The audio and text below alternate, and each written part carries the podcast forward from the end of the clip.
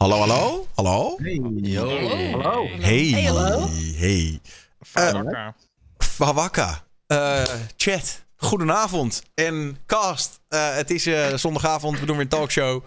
Het idee is nog steeds precies hetzelfde. Grote streamers, kleine streamers. Maakt niet uit als je maar een Twitch kanaal hebt. Of een beetje gezellig bent. Of allebei. En we lullen over van alles en nog wat. En ik stel jullie voor aan de cast van vanavond. Coco, Sherelle, Noxie, Joost, Shanna, Nina, Scherpekaten, Thomas, Natvlees en Nigel Sean. Welkom allemaal. En zoals iedere week, hoe was de week? Hebben we nog wat meegemaakt? Nee joh. Niet allemaal tegelijk. Nee joh, gast. Nee. Alleen maar Minecraft. Alleen maar Minecraft. Oh, ik heb wel vet goed nieuws. Tenminste, dat is misschien persoonlijk nieuws. Maar mijn moeder heeft al een paar maanden chemo. Nou. En we hebben laatst de uitslag gehad dat het vet goed gaat. En dat het echt 85% al weg is. Dus dat is echt heel fijn. Nice. Zo. Heel fijn. Ja. Dus dat was mijn week.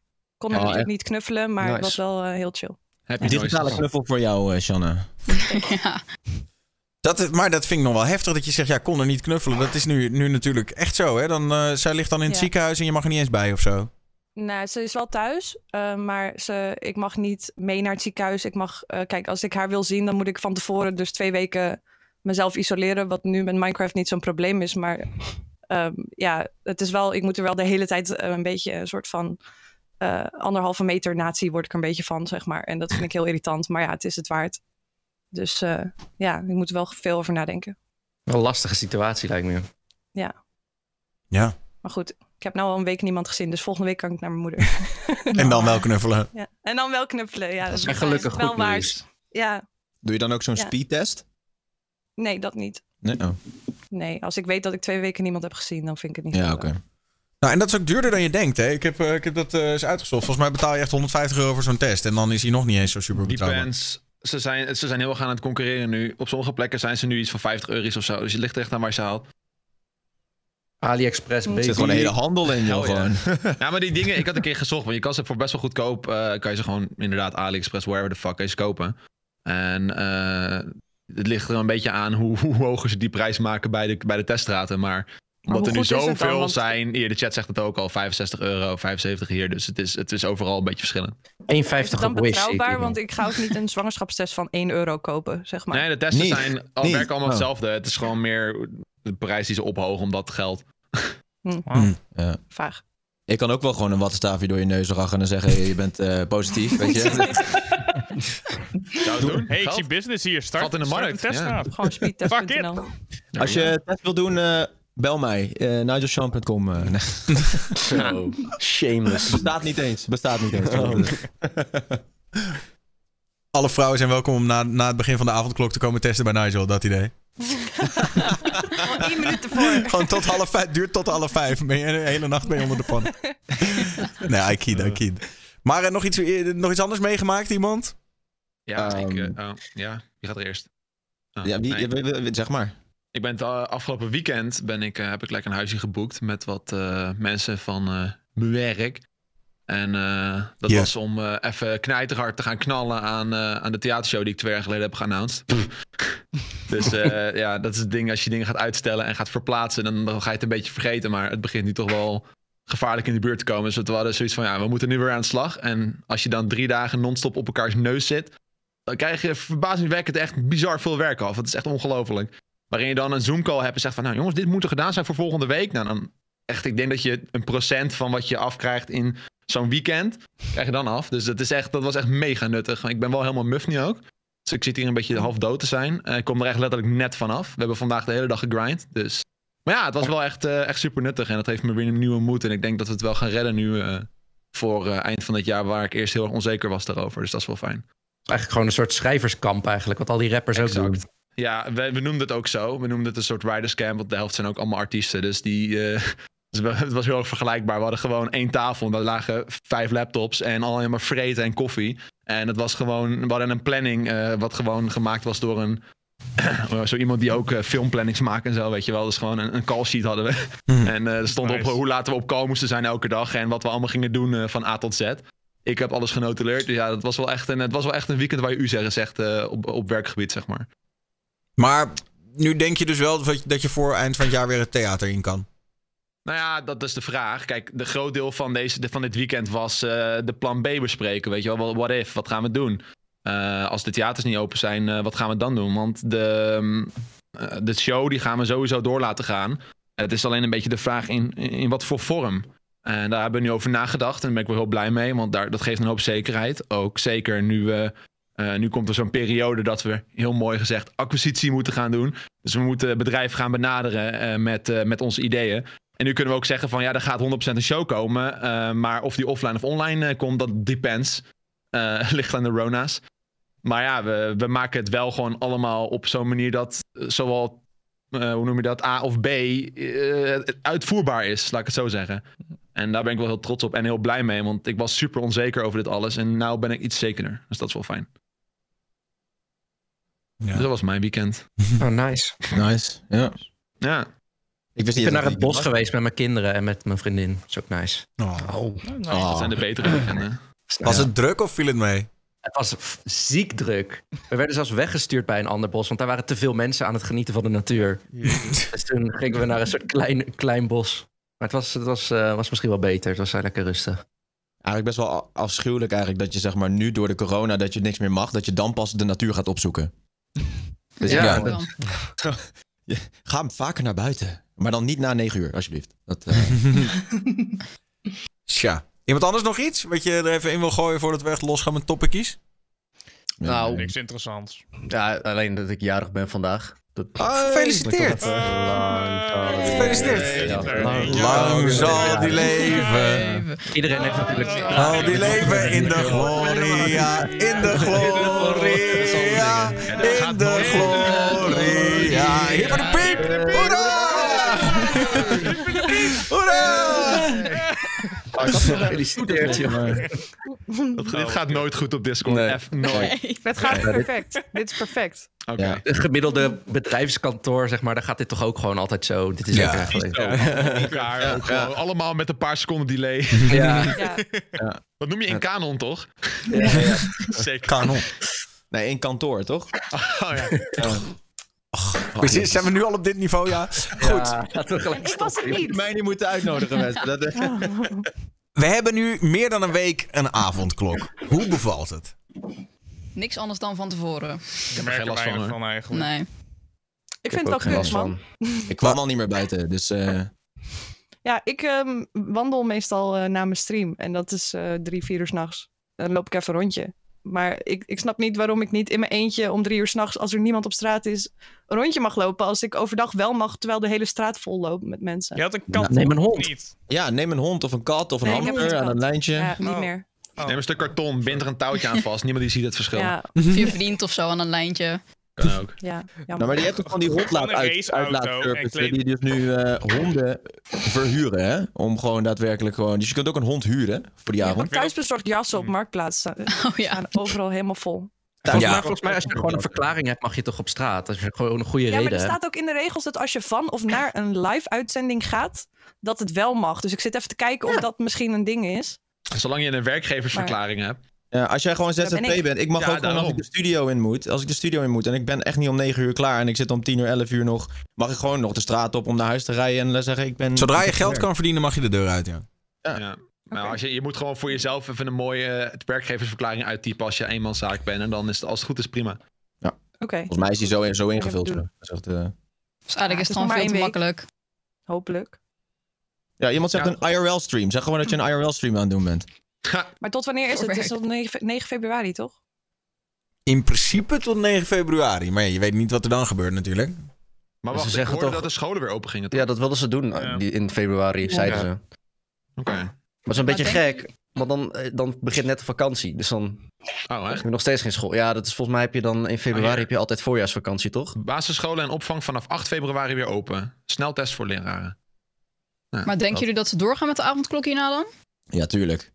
Het wordt alleen maar erger. Heb je al gehoord dat het ergens beter werd? Ik denk straks een overdagklok. Dat de avondklok helemaal niet werkt. Ja, maar wat is de test wat wel werkt? Ja. Ze hebben toch ook in Spanje hebben ze toch zo'n hele test gedaan met 1000 mensen in een festival waar niemand geïnfecteerd was. En mochten ze aan het einde van het uur hun mondkapje nog af om even nog lekker even te feesten. Niemand was geïnfecteerd en iedereen was gespeedtest aan het begin. Geïnfecteerd. Ja, het ding is toch ook gewoon dat ze het gewoon nog steeds niet echt goed weten allemaal. En En ja, weet je wel, het schaadt ook niet, zo'n avondklok. Ja, behalve dan al die rellen, maar over het algemeen, weet je wel, ja. Ja, maar het helpt ook niet echt, toch?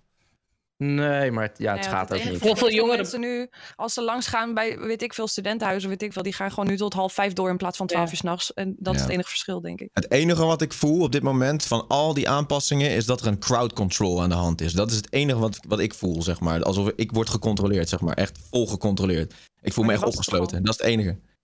Dat was ook de rest al voor de avondklok, mocht je ook maar met 1 iemand of 2 mensen. Ja, maar ik heb niet echt het gevoel dat het werkt. Maar ik heb wel het gevoel dat het werkt dat ik, zeg maar, vaker thuis zit. Het is toch meer om die groupies die s'avonds, s'nachts buiten chillen, roken, voetballen, om die een beetje tegen te houden. Want dat is waar corona het meeste werd verspreid.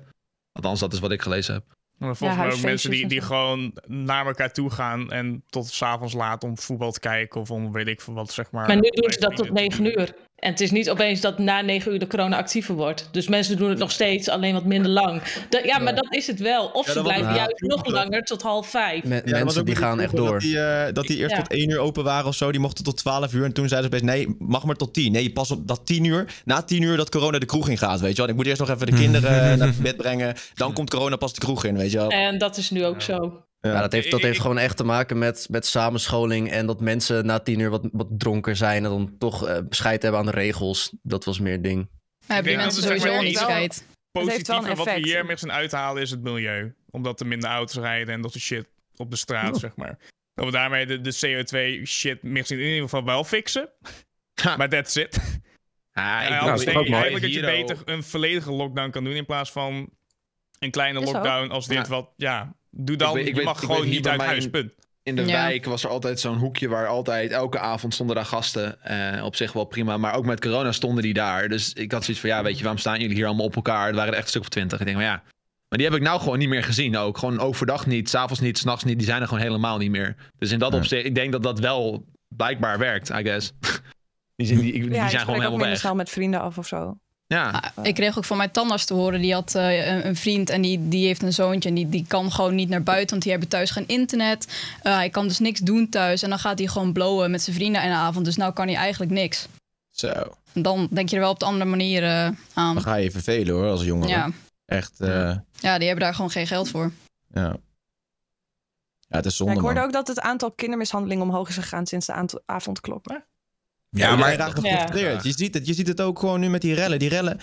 Je merkt gewoon dat die... Ja, ook al, nogmaals, ik ben er niet voor, ik ben er niet tegen. Ik ga er ook geen mening over geven. Maar je merkt gewoon dat mensen gefrustreerd worden, weet je wel. Het is gewoon niet eens meer de corona. Maar mensen hebben gewoon een uitlaatklep nodig. En dan ook nog na 9 uur er niet uit kunnen. Dan, mensen worden helemaal gek binnen. Ja, de mensen die normaal ook gaan boksen, die kunnen nou ook niks. Nee, ja, die gaan tegen een muur aan boksen. Ja, waar ga je agressie uiten? Ja. We hebben allemaal een hele leuke hobby die binnen gewoon doorgezet kunnen worden. Maar heel veel mensen die leven gewoon op straat. Of die hebben een leven op straat. Hun hobby's zijn buiten. Ja, die zitten nu gewoon binnen zelf helemaal op te vreten. Dus ik snap wel dat die frustraties er op een gegeven moment uit moet. Ja, maar heb jij dan ook bijvoorbeeld, Joost, en jij merkt dat ook. En ik denk iedereen hier die streamt. Dat je ook soms ook wel eens in de chat zo hoort van... Yo, dit is mijn enige uitweg nog. En fijn dat ik bij jou in ieder geval nog kan zijn. Want anders zou ik me echt vervelen of zo. Ik merk niet dat je echt merkt... Nou, ik merk niet dat het meer is. Kijk, het is altijd al een beetje dat mensen een soort van uitweg zoeken in Twitch. Gewoon, dat zijn sommige mensen die hebben gewoon niet echt heel veel vrienden of zo. Of een goede community die buiten online waar ze zich in kunnen vinden. En dan zoeken ze een plek online. En die heb ik eigenlijk altijd al gehad. Maar ik merk niet dat daar nu een toename in is geweest of zo. Dat er ineens heel veel mensen zeggen van... Oh joh, ik chill normaal altijd buiten. Ik ga nu in jouw stream chillen. Ik weet niet, de mensen die keken, die waren altijd al binnen of zo. Dus het is niet dat dat ineens toegenomen is. Ik merk wel dat er veel mensen, zeg maar, in ieder geval bij mij dan gewoon aan het uitvogelen zijn. Yo, ik kwam nooit op Twitch en ik ben nu hier. En misschien ook vanuit andere platformen, weet je wel. Trek je mensen vanuit Instagram of wat dan ook, of YouTube. Dat ze zeggen, ja, ik kende het eerst niet, maar ik vind het eigenlijk best wel leuk. Maar ik denk dat dat ook wel een beetje door corona komt. Als je dat niet had, dan hadden mensen daar helemaal geen tijd voor... om dat misschien te ontdekken of zo. Ik denk dat het ook echt heel erg verschilt per streamer... wat voor soort content je maakt, hoe laat je streamt en wie je aanspreekt. Kijk, ik weet van mezelf, ik heb gewoon heel veel jongere kijkers. Die waren er toch wel. Die, of ze naar school gingen of niet. Dus ik denk dat daar voor mij persoonlijk niet heel veel in veranderd is. Okay. Maar ik kan jou heel goed begrijpen hoor, dat er ineens een hele wave aan nieuwe mensen is gekomen. Ik zie dat heel erg bij bijvoorbeeld Don Kaaklein, die streamt over COD. Ik zie daar, die is echt geëxplodeerd qua viewers. En ik denk wel echt dat daar wel, dat wel daarmee te maken heeft ook. Ja, iedereen gaat meer gamen. Mensen kopen games. Maar de average watchtime gaat ook omhoog. Dat mensen niet even een kwartiertje komen kijken, maar dat ze gewoon meteen 3 uur in je chat zitten. Zeg maar. Ja. Dat merk ik niet wel. Alleen dat, ook de average Twitchers, streamers gaat omhoog. Ja, zeker. Ja, echt, ik had daar wel een topicje over ook. En ik had hem zo geformuleerd. Hoe zijn de kijkcijfers in de Nederlandse Twitch-scene de afgelopen tijd veranderd? En waardoor ook? Dat. Vet geëxplodeerd. Ik denk voornamelijk dat mensen zoals Joost, die dan een video uploaden die eigenlijk rechtstreeks van zijn Twitch komen, zeg maar. En dan ziet dit streamt en daar komen dan heel veel mensen vanaf YouTube komen dan naar Twitch, omdat ze dat dan live willen zien.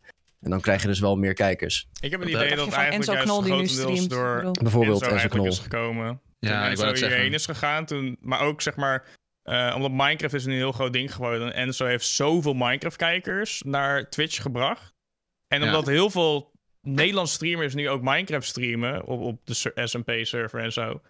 Ja, al die kijkers die gaan zich nu verdelen over de andere streamers. Ja, die gaan ontdekken natuurlijk. Iedereen in één keer, boom! Het is inderdaad wat iedereen zegt. Enzo die heeft gewoon een wave aan nieuw publiek naar het platform gebracht. En als Enzo niet live is, zoeken ze naar andere Minecraft content. Zeker de eerste stream van Enzo was Minecraft. Dus ja, er waren 20.000 mensen die kwamen voor Minecraft. Ja. En 20.000 mensen die zijn zich nu aan het... Nu niet toevallig niet, want Enzo is live. Maar normaal zijn ze, als Enzo niet live is, aan het zoeken naar nieuwe plekken waar ook Minecraft is. Ja, die SMP was eigenlijk net op het goede moment. Want heel Twitch Nederland streamt het nu. Dus ja, dan gaat iedereen daar zitten. Maar jij denkt echt dat het hoofdzakelijk... Sorry? Nee, ja, ga je gang. Nou ja, ik wilde zeggen, jij denkt dus echt hoofdzakelijk het Enzo-effect, wat we de afgelopen 2 maanden zien.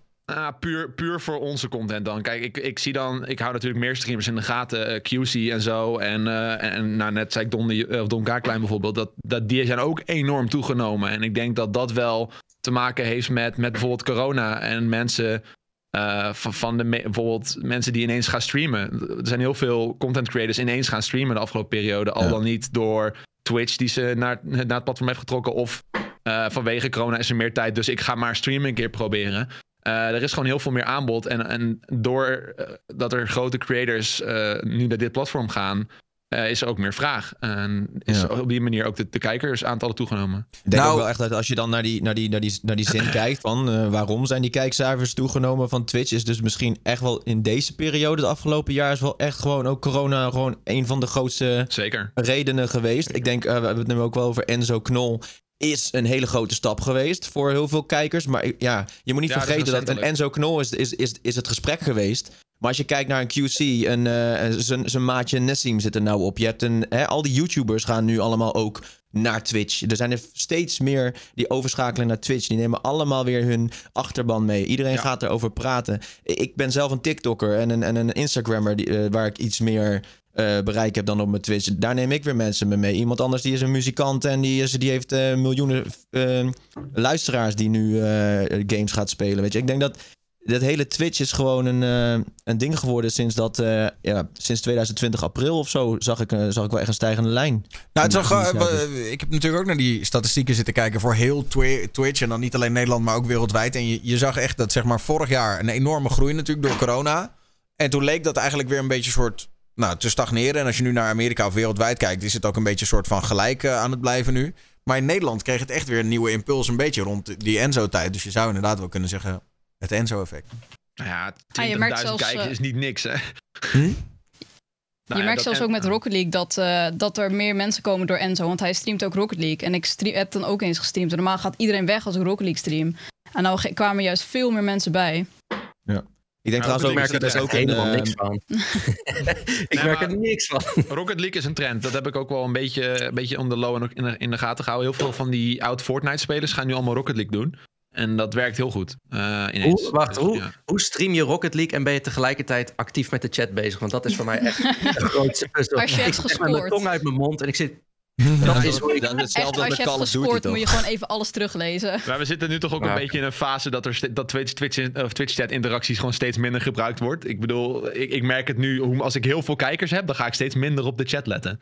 En nu de kijkersaantallen groeien... Ja, ligt een beetje ook aan je stream natuurlijk. Als jij bijvoorbeeld een gamestreamer bent... dan ga je natuurlijk iets meer focussen op je game. Maar als jij bijvoorbeeld een Just Chatter bent... of juist een interactieve streamer...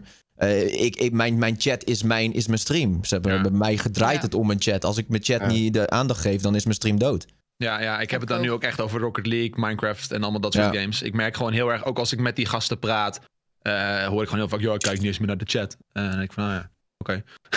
Dus er is een beetje een change geweest daarin. Ja, maar het is maar net hoe je het bekijkt. Hè? Want als je, ik vind XQC altijd een mooi voorbeeld, die nu een van de allergrootste is. En op de een of andere manier zijn chat gaat tering hard. Iedereen loopt alleen maar emotes te spammen. Maar toch kan hij altijd binnen een paar seconden precies peilen wat zijn chat ervan vindt. Zeg maar, weet je wel. Hij zit de hele tijd toch naar die zijkant te kijken. Zo van, oké, wat vinden ze? Vinden ze het leuk of niet?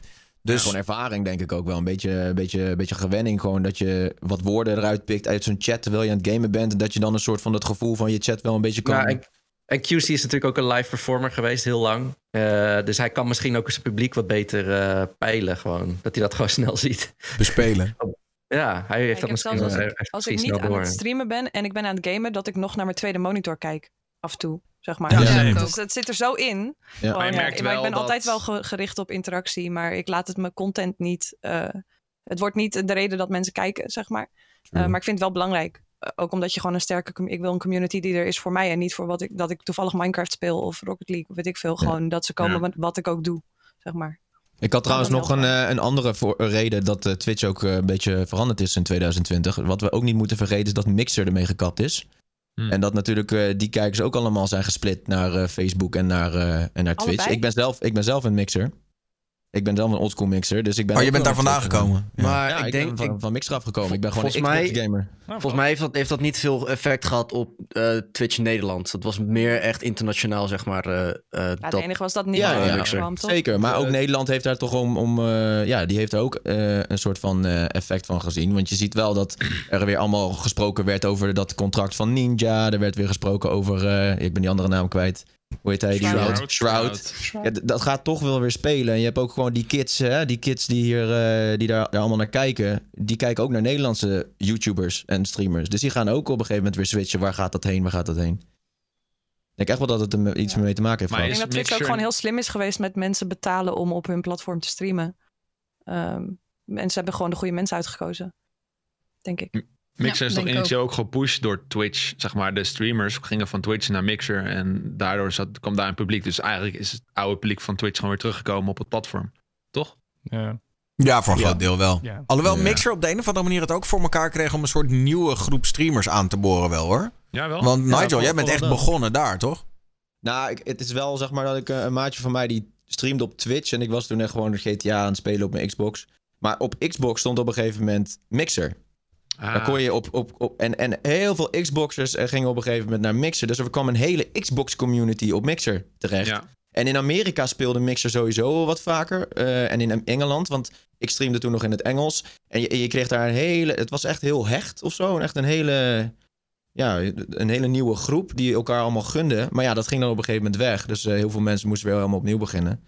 En iedereen werd allemaal overgeplaatst naar Facebook. Ja, daar had ik niks te zoeken. Dus... ja, dan maar Twitch. Mm-hmm. Dan maar Twitch. Zo klinkt het heel raar. Dan maar Twitch. Het was een makkelijke keuze om terug te gaan. Wat heb je tegen Facebook-moeders, Nigel? Dat is een lucratieve doelgroep. Je mag wel Spotify draaien op Facebook live. Ja. Is dat zo, ja? Maar zijn die mensen van Mixer ook echt meegegaan? Je volgers? Of? Ja, ik was dus wel gewoon een Engelse streamer. Maar ik deelde alles wel gewoon op mijn socials. Dus mensen wisten dat ik ermee bezig was. Dus ik heb in principe... ben ik overgegaan naar Nederlands op Twitch. Alleen mensen raakten wel geïnteresseerd in wat ik dan eigenlijk deed op Mixer. En die gingen dat dan op Twitch weer bekijken, zeg maar. Ja. Dus ik maakte wel gewoon content voor op Instagram en al die dingen. Mensen keken het liever op Instagram dan op Twitch. Want het waren allemaal... Ja, mijn doelgroep is redelijk breed. En als je moeders van 30 tot 40, 50... Altijd die moeders bij Nigel, hè? Kijk hem. Ja. Nee, dat is... die gaan natuurlijk niet zo eventjes Mixer downloaden of een Twitch downloaden. Dus die kijken dat gewoon liever gewoon op Instagram of zo. Ja. Hey, om even door te pakken op dit en Twitch en andere platformen en... YouTube is natuurlijk ook altijd een beetje de concurrentie aan het gaan met Twitch. En die hebben nu ook een clipfunctie als beta-test ingevoerd. Dus die zijn nu aan het testen met letterlijk gewoon de clipfunctie zoals je hem van Twitch kent. Het werkt ietsjes anders. In plaats van dat er echt een hele nieuwe clip gemaakt wordt, krijg je zeg maar gewoon een soort van loopende timestamp van de YouTube-video. Dus stel ik maak een clip van een stukje PewDiePie, dan word jij uiteindelijk gewoon gelinkt naar die PewDiePie video. Maar het stukje wat ik dan geklipt heb, zie jij dan in een loopje lopen, zeg maar. Maar dat is voor video en voor livestream? Of alleen ja, voor allebei. Oh. Allebei. Dat zal Kingeler niet leuk vinden. Hm? Dat zal Kingeler niet leuk vinden. Oh, als je stukjes kan gaan loopen. Nee, dat... Waar staat die optie? Of hij wel leuk vindt. Het is in beta nu, dus het wordt ge-AB-test. Dat betekent dat nog niet iedereen het ziet en het staat nog niet op iedere video. Ja, exact. Maar ja, ik zag dat en toen dacht ik, ja, dat is wel ergens een soort van overduidelijke move. Ook een beetje naar Twitch. Zo van, hey, dit is een feature die bij jullie is ontstaan. Bij jullie werkt het goed. We jatten het gewoon, want we komen eraan. Kut. Ja, maar ja, elke app heeft ook stories, toch? Tegenwoordig heeft Microsoft Word heeft ook stories. Dus. En Instagram heeft nu Reels, omdat TikTok zo goed gaat. Nee, natuurlijk. Alleen Instagram heeft toch uiteindelijk ook echt wel Snapchat een beetje een flinke slag toegebracht, toch? Toen Instagram zoiets had van, oké, Snapchat is nu echt gevaarlijk. We gaan ze pakken. Toen hebben ze dat ook gedaan. Dus eigenlijk is mijn vraag een beetje van, zien jullie het ook gebeuren dat YouTube nu echt gas gaat geven tegen Twitch en dat die misschien streamers gaan weg...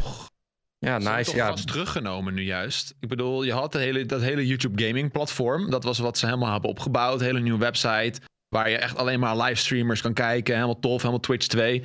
En dacht ik van, ah shit, oké, dit is wel echt een stap in de goede richting. En dat hebben ze nu helemaal weggehaald. Omdat niemand dat gebruikte. En ze hebben nou dat hele live gebeuren weer geïntegreerd in de main site. Dus er staat nu gaming en in-real livestreamers. Laat ik zeggen, just chatting streams op YouTube staan nu gewoon weer door elkaar. Dus het is nu weer... Ik heb juist het gevoel dat ze een stap terug hebben genomen. Dan is dit wel weer een stap in de goede richting, die clipjes. Voor de YouTube-streamers dan.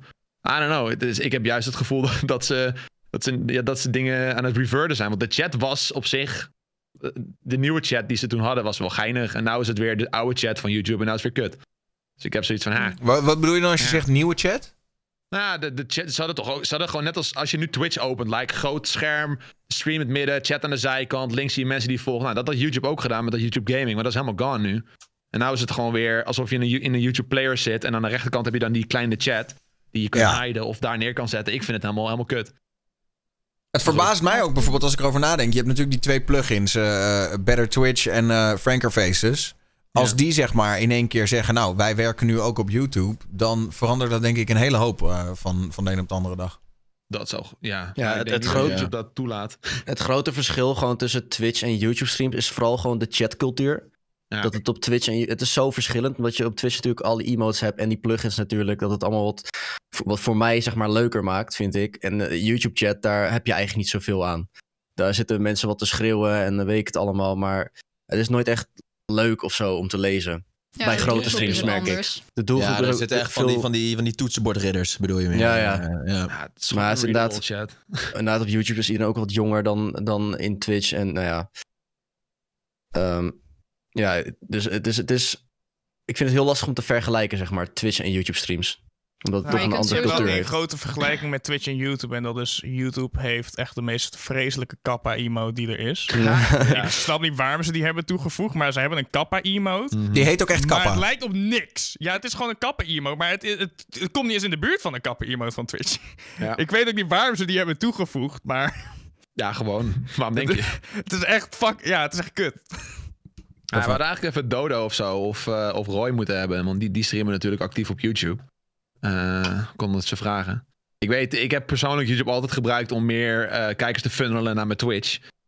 Dat is waarschijnlijk ook de grootste streamers die nog restreamen, die gebruiken het ook daarvoor.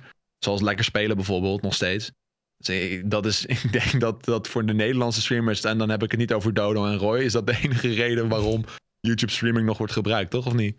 Maar ik denk dat je sowieso als kleine streamer ook veel moeilijker gevonden wordt op YouTube. Ja, ik was net, terwijl we begonnen met praten, even aan het zoeken hoe ik op het live gedeelte van YouTube kwam. Ik had een goede 5 minuten nodig. Toen kwam ik erachter dat het aan de linkerbalk stond nadat je een keer scrolt. Dan staat er more from YouTube. En dan staat dat als derde kopje staat er live. Onder gaming. En dan YouTube music en dan live, waar? Ja, nee, het is zo moeilijk. Oké, als je aan de linkerkant een stapje moet je naar beneden scrollen. Helemaal onderaan staat er live. Jee, helemaal het vierde kopje, joh. Ja. Nou is het wel zo dat als je live gaat op YouTube, dan wordt het gewoon naar je subscribers gepusht. Dus het is heel erg goed voor mensen die al een following hebben op YouTube om te gaan streamen, want dat werkt wel. Maar het is voor nieuwe streamers inderdaad, zoals je zei, ik weet niet wie dat zei, is dat echt helemaal kut. Ja. Ja, maar dan weet je toch ook gewoon dat als het in het vierde kopje staat van een site met een team waar je u tegen zegt, waar $1 miljoen in gestopt wordt, dat een team al zegt, zet het maar in het vierde kopje, dat ze daar eigenlijk in principe helemaal niet zoveel aandacht meer aan gaan besteden. Nou, dat dus. Ja. Maar het komt toch ook allemaal uit het feit dat Google Twitch wou kopen en dat dat niet is gelukt. Is dat zo? En toen Amazon heeft Twitch gekocht en toen heeft Google YouTube Live gemaakt. YouTube Gaming bedoel je? YouTube Gaming, ja. Ja, nou weer teruggetrokken. Dus ze lopen er eigenlijk een beetje altijd achteraan, achter de feiten aan. Ja. Ik denk wel dat ze het proberen, maar ik denk niet dat het gaat lukken. Maar dan zal het een beetje anders geweest met YouTube of zo? Die clipfunctie is dan wel een stap in de goede richting, Daniel. Ik denk wel dat ze nu weer wat gaan proberen. Sowieso omdat ze ook heel veel creators hebben gesigned om echt exclusief op YouTube te streamen, zoals bijvoorbeeld PewDiePie. Ik denk dat ze wel moeten. Dus ja, ik vind het alleen maar beter als er concurrentie komt, want dat is allemaal goed voor bedrijven. Dus ik root voor YouTube streaming. Ik ben benieuwd wat ze gaan doen. Ik ook. Ja, we gaan het zien. Ik heb even een klein actueel dingetje tussendoor. Misschien hebben jullie het gezien. Rico Verhoeven mapt iedereen de moeder tijdens Glory 77. Ik heb de hele avond heb ik zitten kijken, omdat het gestreamd werd op Discord. Oh, dat mag niet, hè? Dat is, ik bedoel, hypothetisch gezien. Ergens een of andere vage Discord. Hij is al lang geband inmiddels ook. Anyways, ik vond het zelf fijn dat het er was. En er was iets te beleven, want het is al zo'n saaie tijd. Maar om nou te zeggen dat ik 5 uur lang op het puntje van mijn stoel heb gezeten, nee, ik vond het niet heel boeiend. Iemand anders die het nog gezien heeft? Ik heb niet gekeken. Ik heb alleen opgezocht wie heeft gewonnen. Ja. Dat is het enige wat mij boeit. Ik zag een clipje en ik hoorde geen publiek. En ik zag dus een hand omhoog gaan en er was helemaal geen reactie. Dacht ik van, ja, dat is wel iets, zeg maar. Dat is wel een soort van minder spectaculair. Ja. Hadden ze niet eens dan een bandje met voetbal, onder, zeg maar, zo'n bandje eronder? Ja, inderdaad. Precies dat, ja. Met voetbal was dat ook wel awkward. Dat is toch raar. Zijn jullie daar voor of tegen? Ik vind het beter dan zonder, maar het klinkt alsnog awkward. En dat doen ze ook bij darten. Doen ze ook zo'n bandje eronder. Ja, dat klopt. Is heel awkward. Maar dan zie je geen publiek echt, achter. Nee. Waar komt dat geluid vandaan? En dan spelen ze spelen altijd na een leg met darten spelen ze altijd muziek af. En het hele publiek gaat dan los. Maar die muziek spelen ze nog steeds af, maar dan zonder publiek. Dus die man die lopen heel awkward weg. Om vervolgens gewoon niks te horen. Ja. Ze doen ook nog steeds de walk-ons, wat ze dus altijd doen. Met muziek en alles. Publiek. En iedereen gaat gewoon zitten klappen, maar voor wat? Ja, het is zo stom. Maar dan krijg je een beetje hetzelfde effect als hoe heet die dingen? Die shows, weet je wel, die vroeger, die comedy shows. Dat er dan iemand een grapje maakt die helemaal niet grappig is. Oh ja, en dan die lachband. Ja. Zo'n groot bord laugh.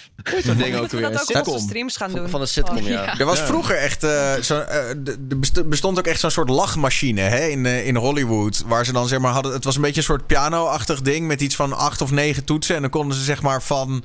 Gewoon tot aan schaterlach, beste joke ever. Konden ze dan zo live dat... Ja, serieus. Maar dan moet je maar eens kijken als je naar een live show gaat van bijvoorbeeld... Of een live show of een opgenomen show van RTL 4 of wat dan ook. Als je daar in het publiek zit, dan moet je altijd een uur van tevoren aanwezig zijn. Want je moet eerst alle lachjes gaan doen en alle klapjes gaan doen. Nou, we gaan met z'n allen even hard klappen. Yeah. En dan, nu gaan we zacht klappen. En dat wordt allemaal opgenomen. En als je dan terugkijkt, bijvoorbeeld... ik zeg maar wat, laten we het over hebben. Over The Voice. Als je dan terugkijkt, dan weet je gewoon, daar was geen applaus. Maar dat wordt er dan gewoon achtergeplakt. Maar weet je, het is dat, maar het is ook voor de edit. Map. Ik ben ook gewoon een editor, dat is ook mijn werk. Maar dat heb je ook gewoon nodig voor je edits. Tuurlijk. Om overgangen te maken, om gewoon even wat... Weet je, het is niet erg, maar het is wel een beetje fake. Nee. Ja, tuurlijk. Maar het is televisie. Maar om dan even terug te gaan om die vraag... Ben je voor of tegen? Ik ben voor, want het helpt toch altijd een beetje om wat extra sfeer te creëren naar waar je kijkt. Naar kijkt. Als een Rico zijn hand in de lucht stopt en hij zegt... Kijk, ik heb hem neergeslagen of zo. En er staat een bandje achter van gejuich. Krijg je toch iets meer...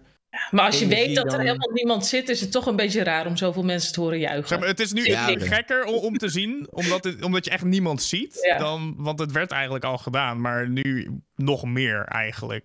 Omdat het valt je op. Maar daarvoor viel het je niet echt op, omdat je zag mensen er zitten en die gingen en dan makes sense. En dan gewoon je hoofd moet uitzetten als je daar naar kijkt. Ja. En gewoon moeten genieten van de sport. Ik denk dat het daar meer over gaat, toch? Ja. Nou ja, het is al lang weer fijn dat er weer wat dingen kunnen, toch? Ja, ja. Ik had het ook met die shows van zondag met Lubach. Als er dan gewoon niet werd gelachen. Dan zit je echt, wanneer moet ik lachen? Dat waren die eerste. Die eerste show was heel awkward, toch? Hadden ze alleen personeel op de tribune gezet. Ja, die alleen maar om hun eigen grappen zaten te lachen. Het op een gegeven moment gewoon niet. Ja. Ja, maar dan pas besef je dat echt wel een kracht is om een grap beter te maken. Want als hij dan zonder die lachband daar zit, dan heb je ook zoiets van, oh ja, eigenlijk vond ik het niet zo heel grappig. Nee, maar 100%, ik heb wel eens dat ik gewoon helemaal stuk ga, omdat ik iemand anders hoor stuk gaan. En dat ik dan na 5 minuten moet vragen, joh, waar gaan we eigenlijk stuk om, weet je? Ja. Maar ik weet niet of jullie wel eens een Friends aflevering hebben gezien waar die lachband is weg. Dat is gewoon, het is niet grappig. Maar het is niet grappig. Friends werd toch met live lachpubliek ook opgenomen? Dat zou heel goed kunnen, maar wel met lampen dat ze moeten lachen, denk ik. Dat hoor je toch? This show is recorded by live audience, blablabla. Is dat waar of niet? Dat lijkt me echt een kutwerk om te doen, hoor. Om met live audience en shit opzetten. Maar... ja, maar dan worden ze helemaal getraind, hè. Dan krijg je ook van die bordjes. Laugh, weet je wel. En dan, ik heb het wel eens gezien in zo'n film of zo, weet je wel. Dat ze dan een keertje in een film achter schermen en heb je ook van... ja, bordjes en dat soort shit. Het was ook een tijdje geleden toch met de Big Bang Theory. Die was ook echt voor gecall-out, zeg maar. Omdat ze gewoon te veel kutgrappen aan het maken waren. Te veel die laugh track aan het gebruiken waren. Toen hadden ze inderdaad, om het echt te counteren, zo'n versie gemaakt wat Thomas al zei. Van zonder laugh tracks. En dat iedereen online lag zoiets van, dit is gewoon niet grappig. Het is gewoon, gewoon nul grappig. En dan inderdaad, het wordt grappig omdat je mensen hoort lachen. En dan gaat er, weet ik veel, iets in je hoofd aan van, nu is het wel leuk. Nu ga ik het kijken. Ja. Ik ben een keer naar een soort van experiment hiermee. Het was een show van Spinvis in de Tivoli. En die hebben een rond podium, zeg maar, in het midden. En die had hij in tweeën verdeeld. En het publiek aan de ene kant kon het publiek aan de andere kant niet zien, zeg maar. En aan allebei de kanten van het podium had je een andere act. En dat roteerde steeds. Maar op een gegeven moment hadden zij dus een of andere zanger of weet ik veel. En dan kregen wij gewoon een guy met een bordje van... je moet nu heel hard klappen. En toen dachten gewoon die andere mensen aan de andere kant... dat er echt iets te geks aan de gang was of zo. Maar het was gewoon een guy op het podium, maar dat kon ze niet zien. Dus het was wel een heel leuk experiment... dat je dan een soort van jaloers bent op van... de andere act krijgt groter applaus. Ja, precies. Dat je denkt, maar ik kan dat niet zien. Godverdomme, maar er staat gewoon één guy met een bordje. Ja, dat was echt super leuk gedaan. Ja. Joost, die had het voor je theatershow. Ja, ga ik doen. Ja. Gewoon een bordje met lach. Of gewoon even Spinvis vragen. Ja. Nou, ik bedoel, moet wel zeggen... de laatste keer dat Joost in het theater stond... liet hij in één keer een doek sodemieteren en stond Chef Special erachter. Dat vond ik ook niet verkeerd. Ja, ik zag het. Ja, dat was echt te gek. Ja, daar was ook zo'n bord waar stond... juich nu, maar dat was alleen niemand. Dat was wel jammer. Eén cameraman. Ik ga het proberen op mijn Twitch. Nee, er stond gewoon een keer proberen. Heel groot boch van tegen de chat van... nu moet ik boch. Hey, trouwens, nu dat het er heel kort tussendoor hoor, maar nu dat het ter sprake komt, wat vinden we van wat er met PogChamp gebeurt? Dus een paar weken geleden hadden we het erover. Twitch vond die guy die zeg maar dat gezicht was, die vonden ze niet meer aardig, want hij had domme dingen gezegd rondom de kapitoolbestorming.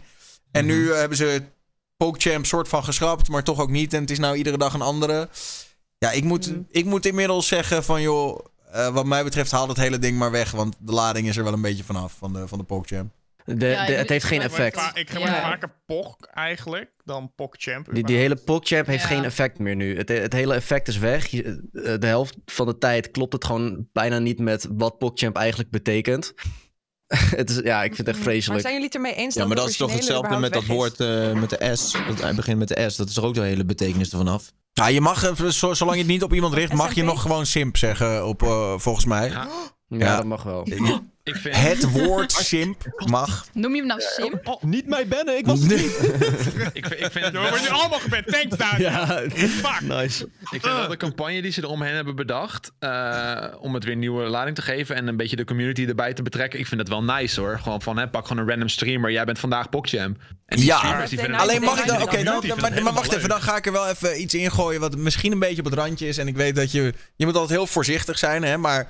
Ik zag veel Amerikaanse streamers hierover klagen... en ik vind ergens toch wel dat ze een punt hebben. Luister, ik ben, net zoals wij allemaal denk ik... wij zijn allemaal Nederlanders... dus we zijn over het algemeen behoorlijk open-minded... en wij vinden dat alles een plek moet hebben... en we zijn pro-Black Lives Matter... en we zijn pro het homohuwelijk, et cetera. Alleen wat mij wel opvalt... is dat Twitch er dan voor kiest om PogChamp... een soort van roterende emote te maken... en dan in de eerste 2 weken dat ze dat doen... al zeg maar 4 transgender creators daarin voorbij laten komen. 3 of 4. Gewoon echt bovengemiddeld veel. Dat ik denk, als die af en toe een keer voorbij komen... dan snap ik dat.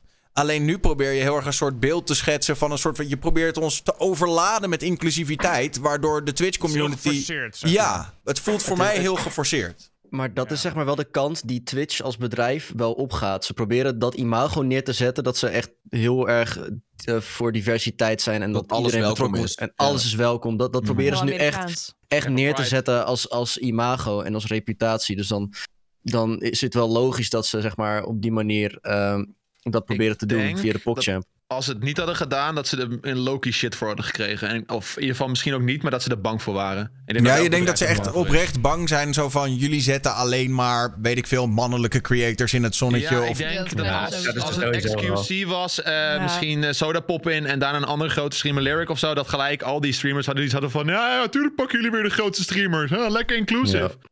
Maar het is toch altijd wat te zeiken. Dit is gewoon inderdaad. En nou zeiken de normale streamers. Nou, normaal is een beetje een slecht woordje voor de grotere streamers. En bij in Nederland zeiken nu ook. Omdat het daardoor is. Dus zoals Chanel zegt, er is altijd wat te zeiken. Ik denk dat je nooit iedereen tevreden kan houden. Ik zie nu überhaupt voor het eerst de nieuwe PogChamp. Dat ze überhaupt dit hebben gedaan. En ik vind het echt mokenkut. Ik heb iets van, haal hem dan gewoon helemaal weg. Doe hem dan gewoon heel anders. Het is niet meer PogChamp. Het was een idee van D9TV op Twitter. En die heeft dat op Twitter gegooid van... dat is een van de grootste vroeger StarCraft streamers. Maar nu doet hij van alles. Hij heeft het op Twitter gegooid van... laten we dan elke dag een andere creator als PogChamp. En toen heeft Twitch daarop gereageerd van... you know what, let's do it. Het klonk leuk, alleen uitwerken. Ja, ik vind het idee is gewoon leuk, weet je. Die mensen, hun community, die vinden het ook helemaal fantastisch. Van, oh, hey, PogChamp, weet je wel. Ik kan me voorstellen dat het... Stel, Pascal, jij bent de PogChamp voor de dag dat jouw chat er helemaal vol staat. En dat ik zou helemaal wild worden. Maar ja, daarom. Alsnog vind ik het echt... Ja, het is niet hetzelfde. Het is wel zo dat 1% van heel Twitch kan het per dag waarderen. dat is wel een nadeel. Ja. Maar ja, het is wel... Ja, ik vind het is wel leuk bedacht, laat ik het zo zeggen. Maar de uitvoering is misschien wat minder. De kracht van de PogChamp is een beetje weg. Ja. Het idee is leuk, maar hij is eigenlijk niet vervangbaar. Maar ik denk dat de kracht sowieso weg was. Vinden jullie dan dat die oude had moeten blijven? Nee. Niet per se. Nee. Ik vind het goed wat ze hebben gedaan. Ja. Dat ze hem hebben weggehaald. Want ja, het is jammer natuurlijk. Ik vind het denk ik allemaal wel jammer. Maar het is wel goed, zeg maar. Die guy is eigenlijk een beetje gewoon Amerikaanse Lange Frans, toch? Dat je op een gegeven moment zoiets hebt van... nou, nu ben je op een bepaald niveau van... nou, we kunnen ons niet meer heel erg... Nu mag je geen YouTube-filmpjes meer maken. Nou is het wel klaar. Ja. Maar die guy... Jeff Bezos pog kunnen maken. Ik zou dat wel geinig vinden. Gewoon een PogChamp. En dat is gewoon Jeff Bezos. Die is gewoon... Oh. Dat zou fantastisch zijn. Maar dan was hij waarschijnlijk ook instant geadopteerd door iedereen. Ja, tuurlijk. Die guy vond sowieso zijn PogChamp wel verschrikkelijk van zichzelf. Dus volgens mij is hij wel blij dat hij weg is. Toch. Mm-hmm. De mensen die hem wel kregen trouwens, die kregen ook heel veel haat. Hè? Want als je dan PogChamp bent, dan gaat iedereen je opzoeken. En alle tweets van de afgelopen 5 jaar scannen voor racisme en weet ik veel allemaal. Dus die mensen lagen ook onder een loop als je dan hem toevallig wel krijgt, zeg maar. Dus, ook heel veel death threats. Sorry, ik snap het. Ja. Dus gewoon heel veel negatieve aandacht voor de community die het is. Precies. Die mensen werden echt compleet uitgeplozen qua historie op Twitch en wat weet ik veel. Heb je ooit iets verkeerds gezegd? Maar, meen je. Daarom altijd je Twitter historie. Ja, een vriend van mij is hem geweest, Ian Brandon. En hij kreeg echt doodsbedreigingen in zijn Twitter-DM. Ja, doordat hij gewoon PogChamp was. Ja, dat is echt bizar. Vind je dat echt, Pascal? Dat je al je oude shit moet verwijderen? Ik heb van mijn Twitter, ik heb dat een jaar geleden gedaan, heb ik mijn hele historie van mijn hele Twitter heb ik volledig verwijderd. Puur toen, en dat was een moment, zeg maar, dat was toen King Alert, zeg maar, huge was en dat soort shit. Ik weet niet meer wie dat was, maar iemand werd toen een keer onder de loep genomen omdat hij iets had getweet. En vanaf dat moment had ik zoiets van, weet je wat, fuck it. Ik heb vroeger ook shit met het K-shit en noem allemaal maar op en allemaal dingen waar ik spijt van had, zeg maar. Of nu van heb van, oké, ik was jong, fucking dom. Heb ik allemaal gewoon weggehaald. Omdat ik zo zeg van, dat gaat jullie nu niks meer aan. Het is verleden. En het boeit me ook niet meer hoor. Heel erg. Lastig. En daarnaast heb ik ook, zeg maar... ik ben wel blij dat ik zeg maar 2 Twitter-accounts had. Van toen ik echt meer YouTube begon te doen. Toen heb ik zeg maar dat account grotendeels gebruikt. Dus ik had er niet heel veel persoonlijke dingen op... waarvan ik later weer terug kan kijken van... oh, hey, leuk. Daarvoor heb ik een ander account... waarvan ik de hele naam anoniem en dat soort shit heb gemaakt. Een slotje en dat soort meuk. Dat ik het nog wel terug kan kijken hoe ik echt vroeger, zeg maar, bijvoorbeeld tweette. Wat soms grappig is om even voor mezelf te zien. Maar vanaf mijn YouTube-tijd, zeg maar, heb ik ook vroeger wel eens wat dingen getweet van...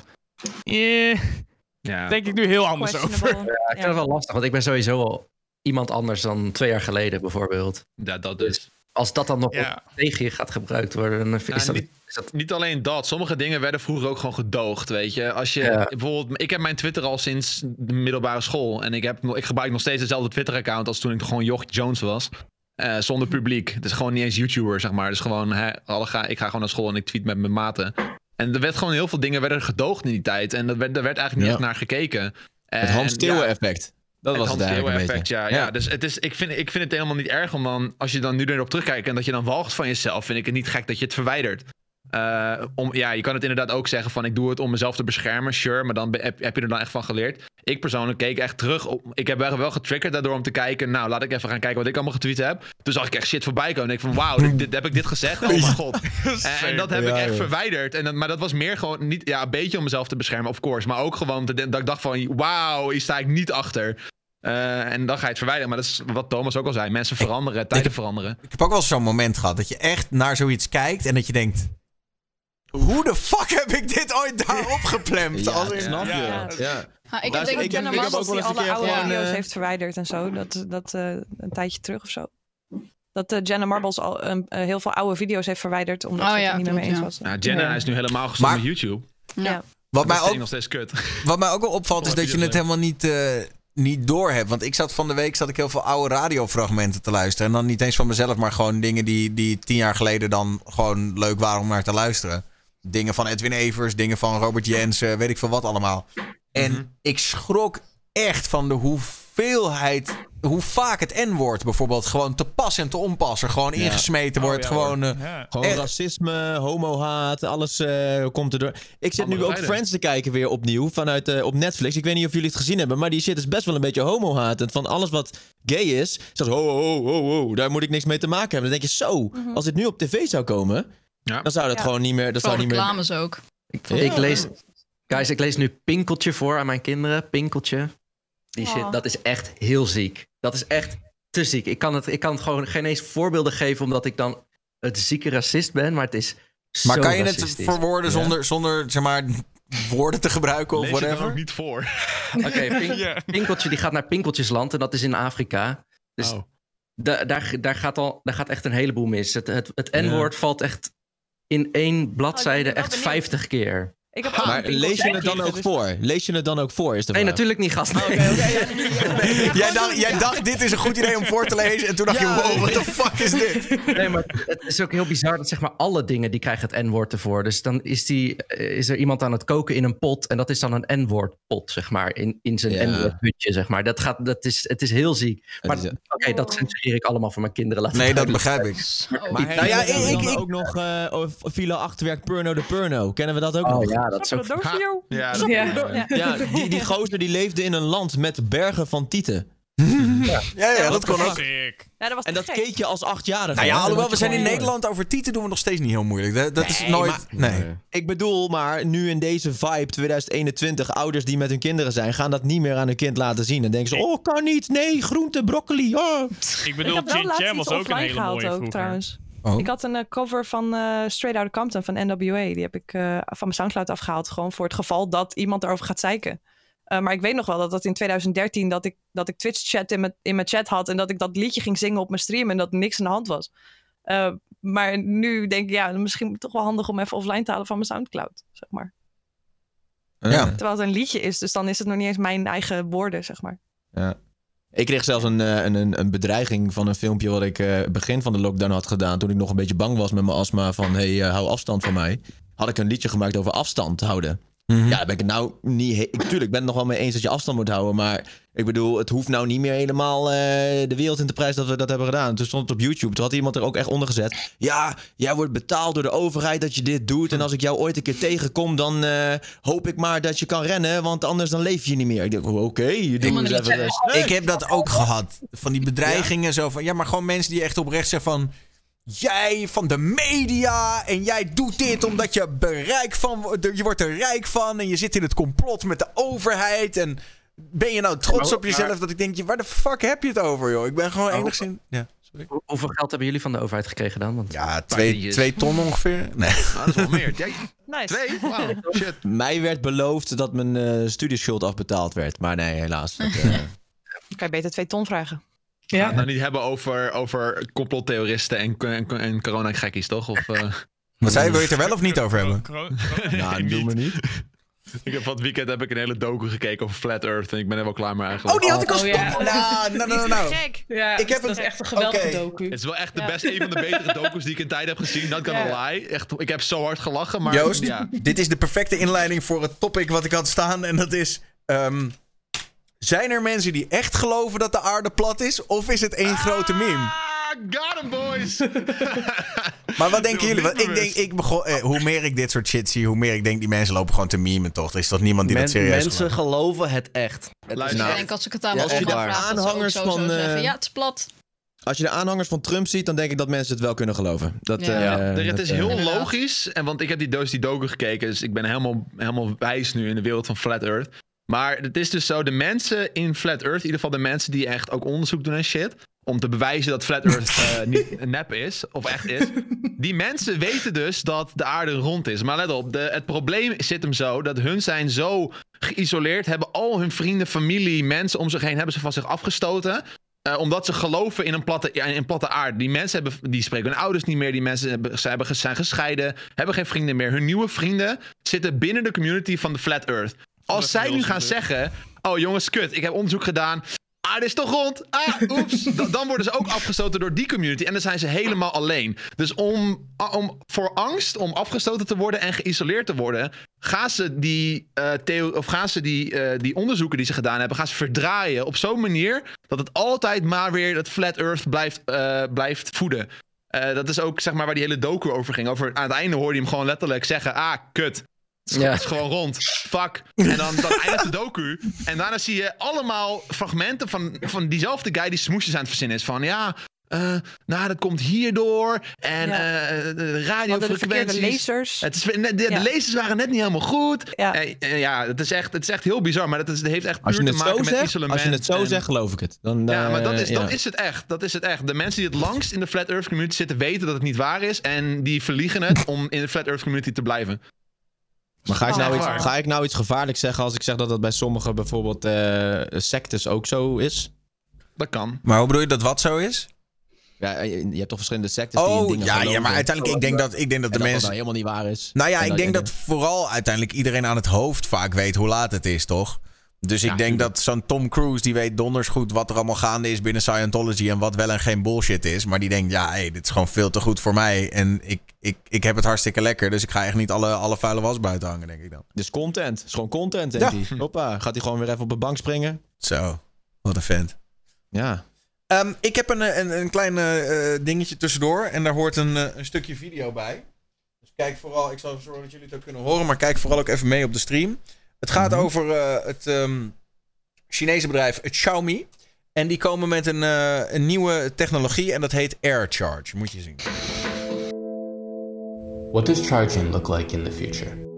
Imagine walking into a room and your phone automatically begins charging. Today, we're bringing this closer to reality. Introducing Mi Air Charge technology.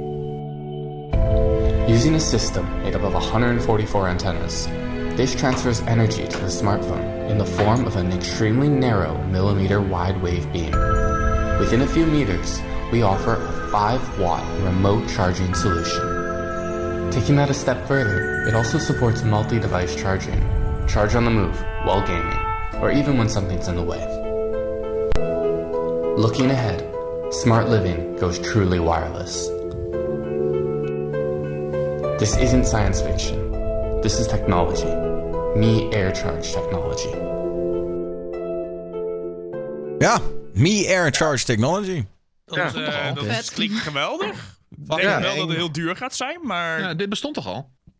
Ja, maar wat heeft dat voor effect op je lichaam? Ik kan me herinneren dat ik dit een paar jaar geleden al een keer heb gezien. Ja, ik heb ook wel zoiets met een soort lamp of zo, dacht ik, dat ik een keer had gezien. Nou, het was nog niet zo advanced als nu in deze trailer, dat niet. Maar ze hebben van die pads waar je auto op kan parkeren en dan laat je auto op. En als je telefoon in je auto ligt, dan laat je telefoon ook op. Dat bestaat. En ik hoorde Shanna vragen, wat heeft dit voor effect op je lichaam? Ik vind dat een hele goede vraag. Ja. Ik denk dat het allemaal wel mee. Ik vind het meteen eng.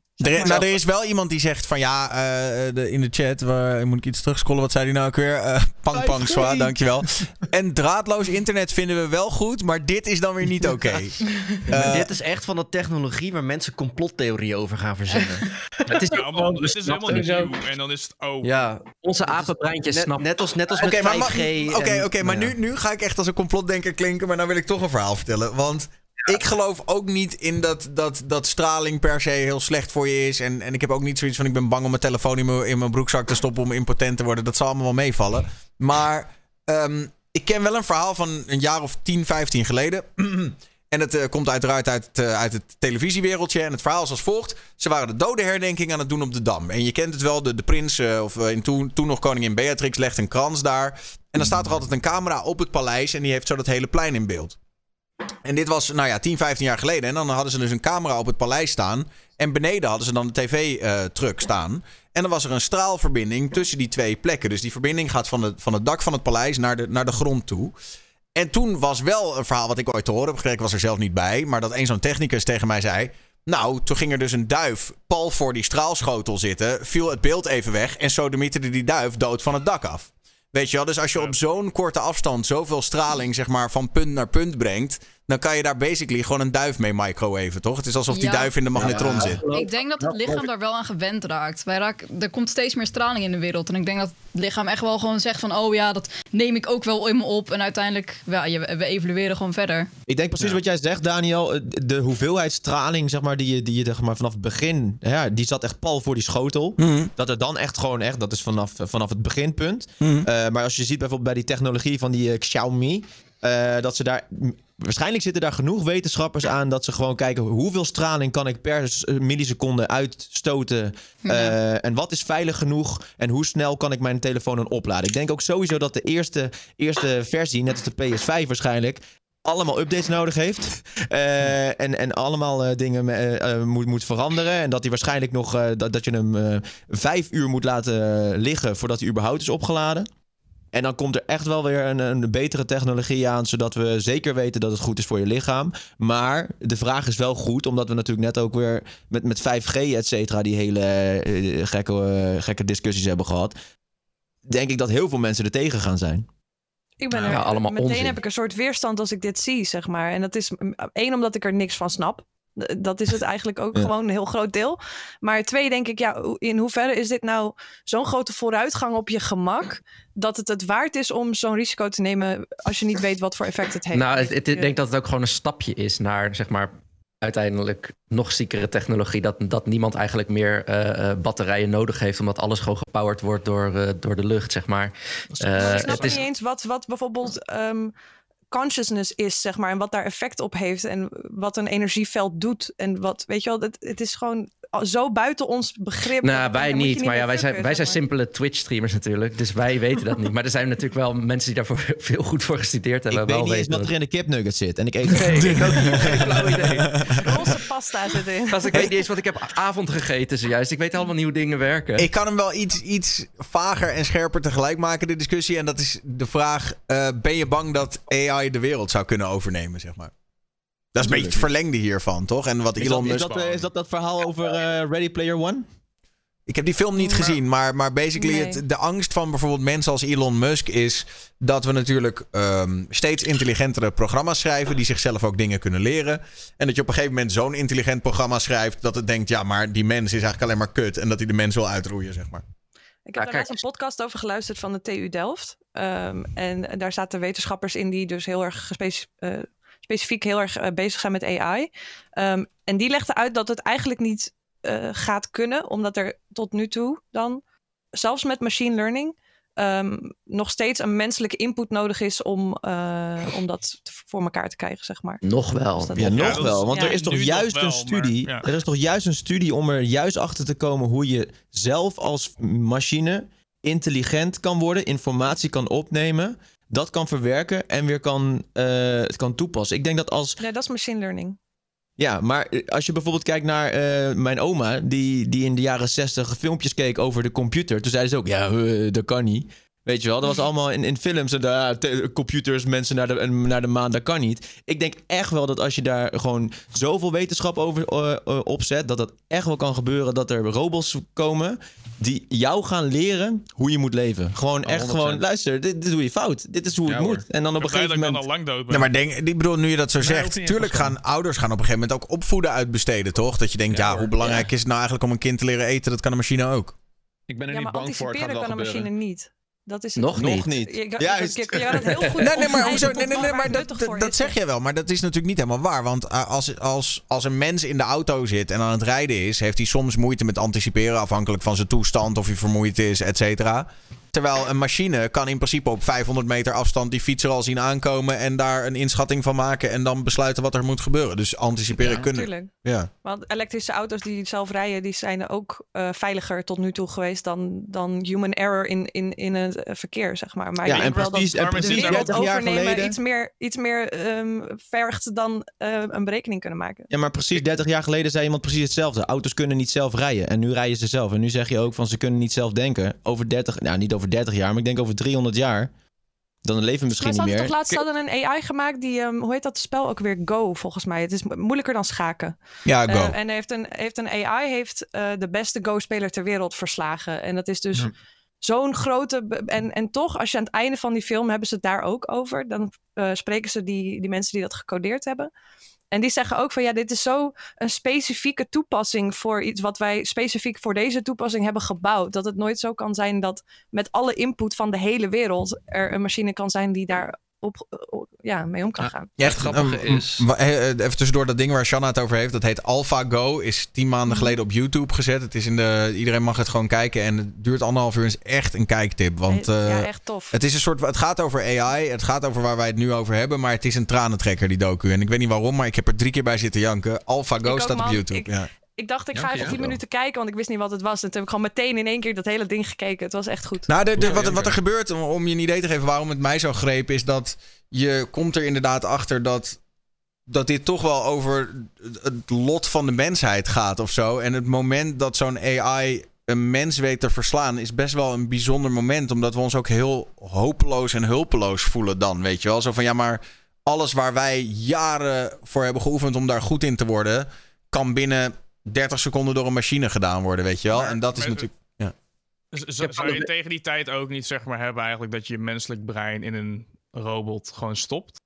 Als in, gewoon al je gedachten en zo wordt opgeslagen. Ik bedoel, die 100 heeft bijvoorbeeld, als je dat even als voorbeeld neemt, weet je wel, dan zet ze op een gegeven moment, zeg maar, je mind zet ze in een chip.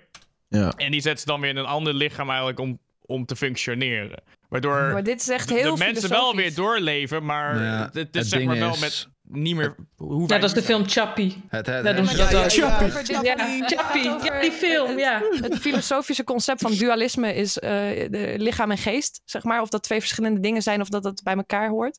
En dan zit je daar natuurlijk heel erg diep in. Dat het denkt, als je je mind overzet, hoeveel van jouw belevingswereld is fysiek en hoeveel is... Wat is je ziel, zeg maar? Dat is echt heel filosofisch. Ik vind het super boeiend, maar ja. Maar dat, precies wat er nou gezegd wordt, dat het dan overgezet wordt naar zo'n chip en dat je dus, de beleving moet je erbij verwerken, maar misschien dat het een beetje gaat werken zoals, je hebt nu bijvoorbeeld de Switch en dan heb je bijvoorbeeld de Switch Lite en dan koop je op een gegeven moment de Switch normaal en dan ga je je account waar je bent gebleven, ga je overzetten op je andere Switch.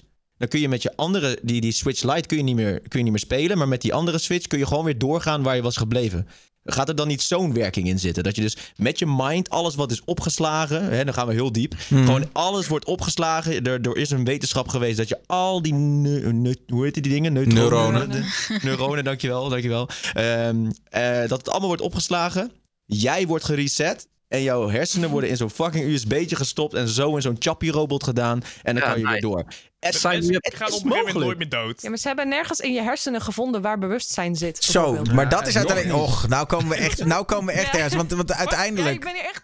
Ja. Dit is echt te gek. Er bestaat geen bewustzijn. Sorry, ik onderbrak. Nee, het ding is, de hersenen zijn zo ontiegelijk complex... dat het is gewoon nog niet mogelijk... en het gaat er nog heel lang duren voordat ze helemaal hebben onderzocht... wat daar allemaal zit. Het is heel bizar hoe hersenen werken... en het is nog steeds niet aan me uitgezocht. En totdat het zover is, gaat er niet in een chip brein Hersenenrobots, nee. Ik dacht echt al lang dat hersenen al volledig door wetenschappers waren. Nee, absoluut niet. Wat wou jij zeggen, Daniel? Alles al ervan weten. Nou ja, gewoon dat precies toch het rare is. Ik noem dat dan een beetje, zoals ik zelf zit te filosoferen, een beetje de spark of life, zeg maar. Dat we eigenlijk, we weten heel veel over het brein en over hoe het werkt en wat doet. Maar wat nou eigenlijk het verschil is tussen, zeg maar, leven en niet leven, dat weten we eigenlijk niet, snap je? Weet je, er zit bij ons allemaal zit er iets in wat Joost maakt en Shanna, et cetera. Maar wat dat dan precies is... Joost maakt zijn ouders en Shanna haar ouders, denk ik. Nee, dat is fysiek. Gewoon... Dat is puur... Ja, maar dat is toch gewoon... Nee, maar ik bedoel, ja, maar ik denk dat... Nee, maar ik bedoel, dat is het lichaam, snap je? Ik bedoel, zonder... We gaan zo wel weer een luchtig toppetje doen, maak je geen zorgen. Maar dat is het lichaam, weet je wel? En basically, even heel bot gezegd, als Shanna er niet meer zou zijn, dan is het lichaam er nog steeds. Maar wat van Shanna verdwijnt er dan op het moment dat ze zou komen te overlijden? Wat is dat, zeg maar? Wat is dat... Die spark of life of dat bewustzijn. Opslag, denk ik. Ik denk dat het allemaal opslag is, wat bij elkaar, zeg maar... Nee, want opslag kun je meten. Zeg maar, ze weten precies waar in je hersenen wat gebeurt, zeg maar, qua... waar je woorden worden opgeslagen, waar je herinneringen zitten, dat soort dingen. Maar dan nog hebben ze zoveel onderzoek gedaan naar het zoeken naar consciousness, zeg maar. En er is ook die documentaire, weet je ook weer, Surviving Death... of zo op Netflix nu over mensen die een bijna doodervaring hebben gehad. Ja. En dan zie je ook gewoon dat mensen dat ze hun lichaam dood is, maar dat ze wel nog herinneringen hebben van hoe het voelt om dood te zijn, zeg maar. En dat soort dingen, dat je hersens gewoon op uitstaan en dat je er nog wel een soort van bent. Dus het is, ja, ik kan er echt 1000 uur over praten, maar het is echt te gek. Wat mij het meest logisch lijkt, dan als je het zo zegt, dat je nog een klein beetje iets kan herinneren van dat, lijkt me het meest logisch, net als dat zo'n computer uitgezet wordt. Het duurt even voordat de stroom uit de computer... Ja, reststroom. Ja, toch? Het duurt even. Misschien dat ook gewoon het leven, je hart stopt, maar die hele stroming nog in je hoofd, die prikkelingen en zo blijven gewoon nog even langer. En net als met een droom, die 2 minuten in een droom lijken een hele dag, zeg maar. Misschien en wat ze ervaren kan natuurlijk ook die boot-up zijn, weet je wel? Dat ze weer terugkomen. Dat dan is wat je in je hoofd hebt. Reboot. Dat is gewoon je sign in. Je brein blijft 5 minuten nog actief nadat je dood bent of zo. Iets dacht dat ik zoiets niet 5 minuten, maar wel even... Oké, chat. We gaan te fivehead.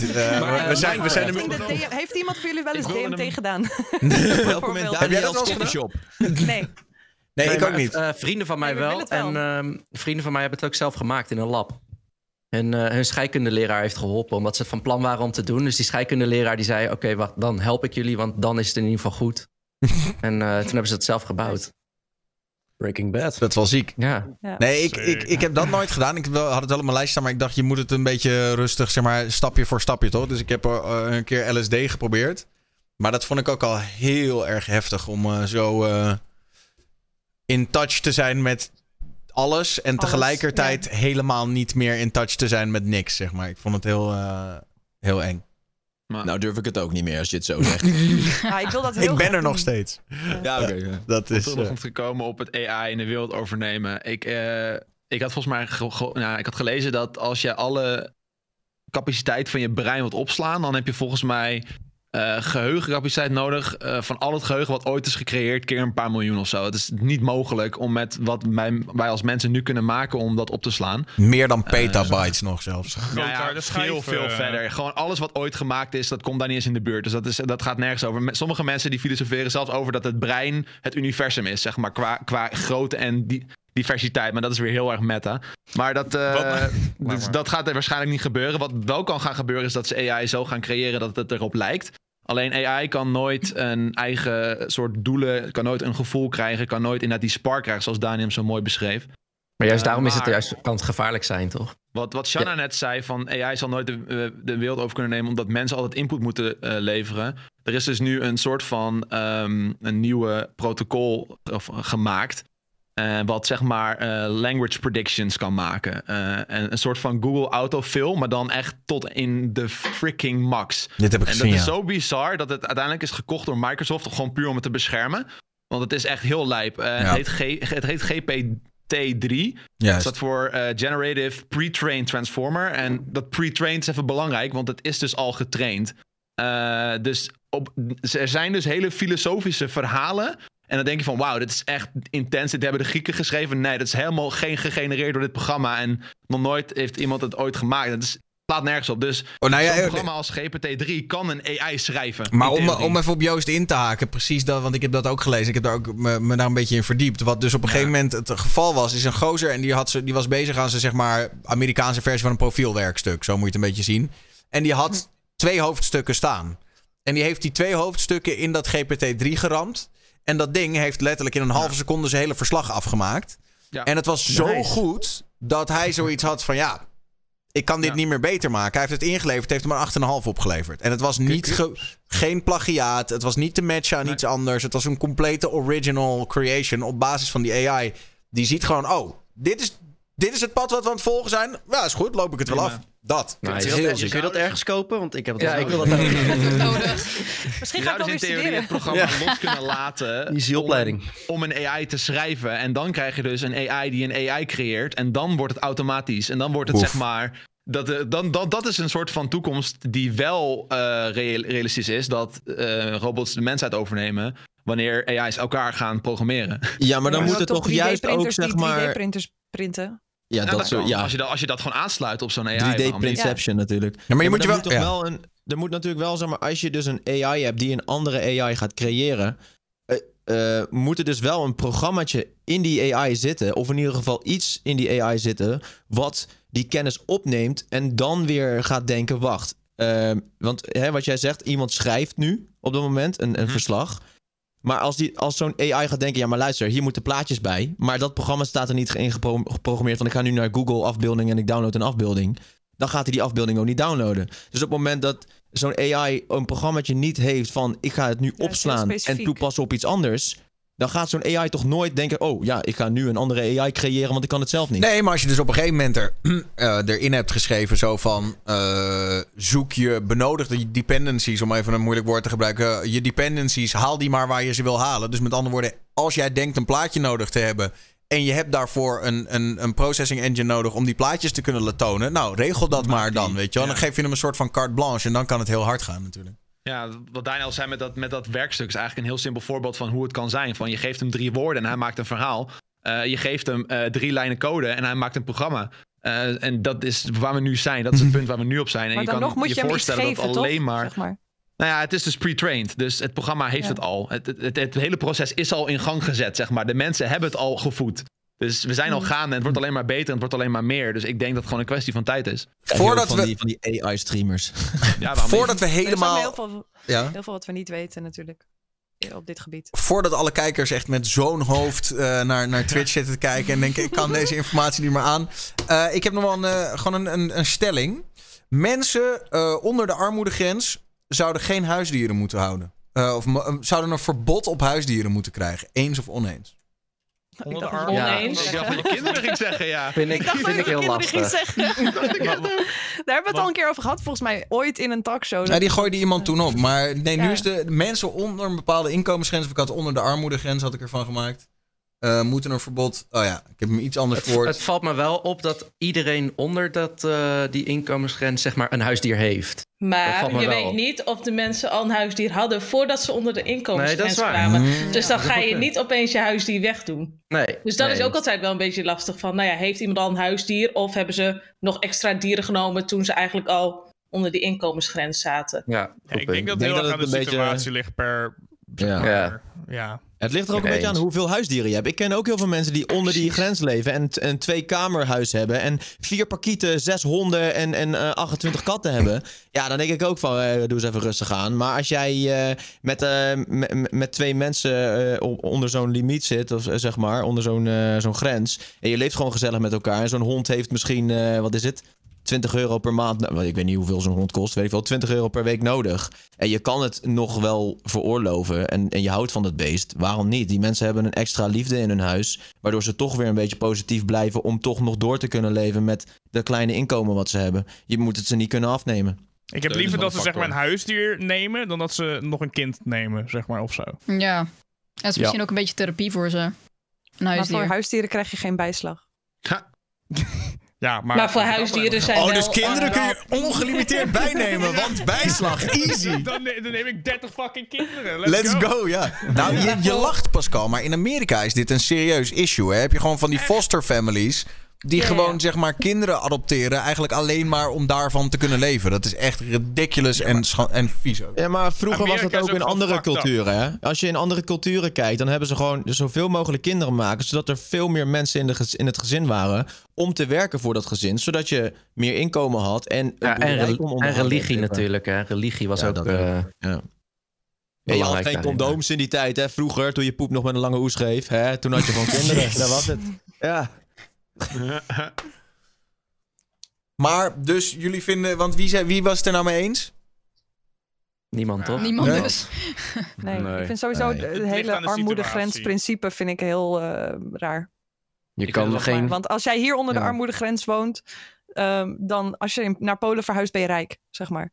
Dus het is sowieso een heel subjectief iets, denk ik. Ik heb zoiets als je dier liefde kan geven, eten kan geven en de zorg nog wel kan betalen als hij bijvoorbeeld naar de dierenarts moet. Ja, als jij dan onder de armoedegrens leeft en zelf minder eet, maar je dier nog wel kan verzorgen, vind ik dat het geen probleem moet zijn. Ja, maar ja, laten we... Als ik even een beetje kritisch ben dan, laten we eerlijk wezen. Ik heb ook wel eens mijn hond naar de dierenarts moeten brengen voor een operatie. Dan ben je zo €1200 verder. Ja. Maar er zijn heel veel potjes, hè. Er is zelfs een soort voedselbank voor dieren. Maar je hebt ook gewoon verzekeringen voor dieren, dus... Ja. Zolang het dier niet eronder leidt dat jij onder de armoedegrens zit, vind ik dat het wel gewoon moet kunnen. Maar ik snap het aan de andere kant ook wel weer, want stel je hebt een konijn. Ik zeg maar, je hebt een konijn of een hamster waar je heel van houdt. Ik heb zelf ook een hamster. Maar stel zo'n oogje moet geopereerd worden en je weet dat zo'n hamster 2 tot 3 jaar maximaal leleeft. En ze zeggen, ja, dat kost je €1200. Snap ik dat iemand die ik snap dus de vraag, als je dus een lage inkomen hebt, dat ze dan denken, ja... Dan laat ik hem wel doodgaan en dan gooi ik hem hier in een gat en dan is het wel goed. Dat moet natuurlijk ook niet gebeuren met bijvoorbeeld ook een hond en een kat. Dat ze bijvoorbeeld helemaal niet meer kunnen betalen. En dan zeggen jullie wel van ja, er zijn daar van die potjes voor. Maar het komt voor dat mensen gewoon in paniek raken en denken, ik ga niet naar de arts en ik laat hem wel sterven in mijn huis. Maar hoeveel mensen boven de armoedegrens kopen een hond en doen hem na een jaar weg, wat ze ook niet meer leuk vinden, dan... Dat weet ik niet. Vind wel... Ja, dat is ook heel veel. Dus dat is niet per se of je onder de armoedegrens zit of niet, dat je zo een dier aan de kant schuift. Misschien even advocaat van de duivel. En ik zou zelf ook naar de dierenarts gaan als mijn hamster een oogoperatie, weet ik veel. Maar wat is er erg aan om dat dier op een natuurlijke manier te laten overlijden dan? Nou nee, er is niks ergs aan dat je dat dier... Als je een operatie kan doen van ik verleng zijn leven met 3 maanden, laten we zeggen... Nee, maar ik bedoel, stel, zo'n hondje heeft zoveel last van een oog. Bijvoorbeeld, mijn hondje van mijn ouders, die heeft staar. En daar kreeg hij op een gegeven moment, dat was helemaal aan het ontsteken. En hij was helemaal onrustig, et cetera. Dan ga je dat hondje ook niet laten lijden, toch? Dat kan niet. Dat is gewoon onmenselijk, denk ik, om zo'n hondje te laten lijden. Dus dan ga je daar toch geld aan uitgeven. Maar als je dus zo arm bent, om het maar even zo te zeggen... en die €1200 per maand... alleen maar verdient, misschien niet eens, misschien €800 van de overheid krijgt, dan ga je dat niet kunnen betalen. En dan moet je gaan kiezen. Ga ik nou dat uitgeven aan mijn hondje? Of ga ik hem laten creperen hier in huis en moet hij een maand lang met zo'n ontstoken oog lopen totdat zijn hersens eruit gegeten worden, zeg maar. Maar een operatie werkt toch niet ook altijd? Nee, maar dan haal je het oogje eruit. Bij ons is het oogje eruit gehaald, zeg maar. Weet je wel, dan is hij er vanaf.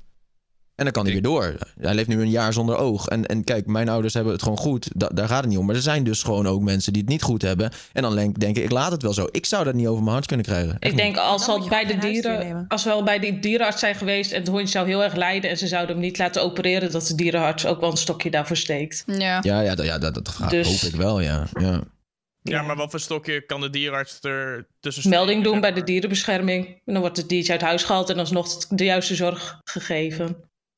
Ja, we hebben het nu ook telkens over individuele gevallen, maar de stelling is natuurlijk zo'n hele... Generale... Dat kan je gewoon niet zeggen. Zeg maar. Je kan niet voor een volledige groep een verbod geven, want het is bij iedereen anders. Nee, maar bagatelliseer nou niet mijn hele stelling weg. Je kan niet over een hele groep een bod geven, maar je mag wel iedereen tot 9 uur binnenlaten. Dat mag 9 uur binnenlaten. Nou, dat mag wel, ja. Nou, we kunnen nog wel heel even op want ik had hem nog wel even op mijn notitieblok erbij zitten. De frustraties avondklok. Ik proef ze toch wel een beetje bij jou, Nigel. En dat vind ik ook eigenlijk helemaal niet erg, want ik merk zelf, voel ik het bij heel veel mensen om mij heen. Vrienden, kennissen, whatever. Ik merk dat er echt de frustratie rondom de maatregelen... rondom het niet hebben van geld, rondom al die ongein... Ja, dat dat echt een beetje een soort van naar een kookpunt toe aan het lopen is. Nou ja, dat zagen we natuurlijk ook wel aan de rellen. Ja. En ik vraag me een beetje af hoe jullie dat zien. Want ik begin langzamerhand... Kijk, ik vind we moeten allemaal binnen blijven. We moeten alles eraan doen om dit zo snel mogelijk onder controle te krijgen. Maar tegen collega-DJ's die letterlijk 80% van hun inkomen zijn kwijtgeraakt...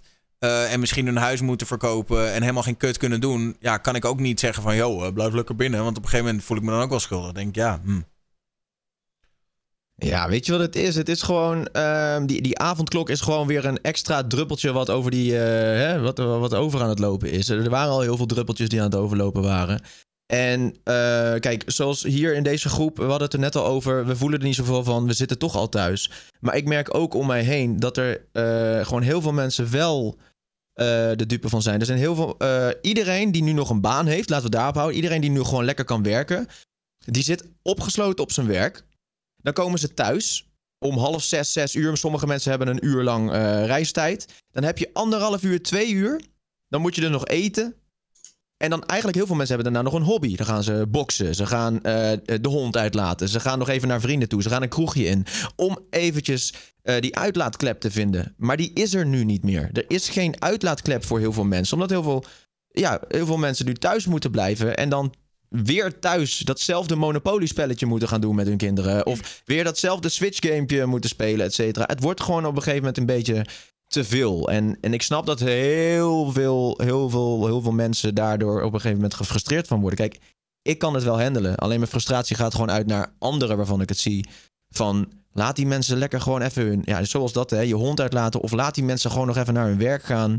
maar echt ja, gewoon... kan nog, maar ja. Inderdaad. Ja, maar je snapt wat ik bedoel, weet je wel. Gewoon ja, waarom? Het punt is dat het ook zachte heelmeesters ding, weet je wel. Ik heb liever dat ze alles 100%, alle maatregelen voor, laten we zeggen, 3 weken nemen, of een maand, dan dat ze een half jaar lang gaan lopen, mondjesmaat hier en daar iets toevoegen of afhalen of weet ik veel. We zijn gewoon aan het knutselen.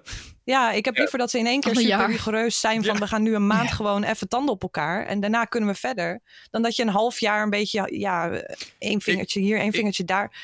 Ja, nee. Ja, ik vraag me daarmee alleen heel erg af... zeg maar, hoe mensen er nu nog op gaan reageren. Kijk, stel, ze hadden deze lockdown aan het begin ongeveer van corona gedaan. Iedereen had zich er waarschijnlijk netjes aan gehouden... en je had deze rellen niet gehad. Maar omdat het nu... het komt, is ding op ding op ding op ding. En ik denk dat als we überhaupt helemaal naar een volledige lockdown gaan...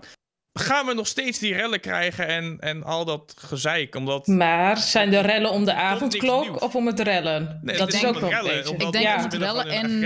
ja, het is niet om de avondklok. Frustratie, denk ik. Maar ik denk ook de maatregelen op zichzelf, dat inderdaad dit gewoon de druppel was. De avondklok. Ja, weet het is gewoon makkelijk achteraf praten, maar ik denk dat als op dat punt, weet je, moeten er keuzes gemaakt worden. En elk land maakt zijn eigen keuzes. En elk land heeft zijn eigen redenen waarom ze dat doen. En ik denk dat Nederland gewoon even een beetje... quote-unquote pech heeft gehad met zijn keuzes. Maar ja, andere landen hebben het ook niet per se beter gedaan. Dus ik denk, het is gewoon heel lastig om zoiets... Niemand wist wat er ging gebeuren. Niemand wist hoe lang dit nog ging gebeuren. Niemand wist wat corona ook was aan het begin. Nog steeds maar, niet. Maak daar het maar is nog gewoon steeds een gewoon heel onduidelijk keuze voor. Ik vind het heel... ja, ik had het niet beter gedaan, denk ik. Het is gewoon... de overheid staat best wel voor... Het is echt lastig voor hun ook, als je naar hun kijkt. Ze moeten echt goede keuzes maken. En welke keuze je ook maakt, het is nooit goed. Dat is bij alles zo, wat een overheid doet. Het is nooit goed. En dan nu wordt er heel erg extreem gereageerd, omdat het al zo lang duurt. Zeg maar. Het duurt gewoon echt heel lang. Maar in België gaat het wel goed. Dat is wel vreemd. Ja, maar ja, wij zijn Nederlanders. Ja, het is toch raar.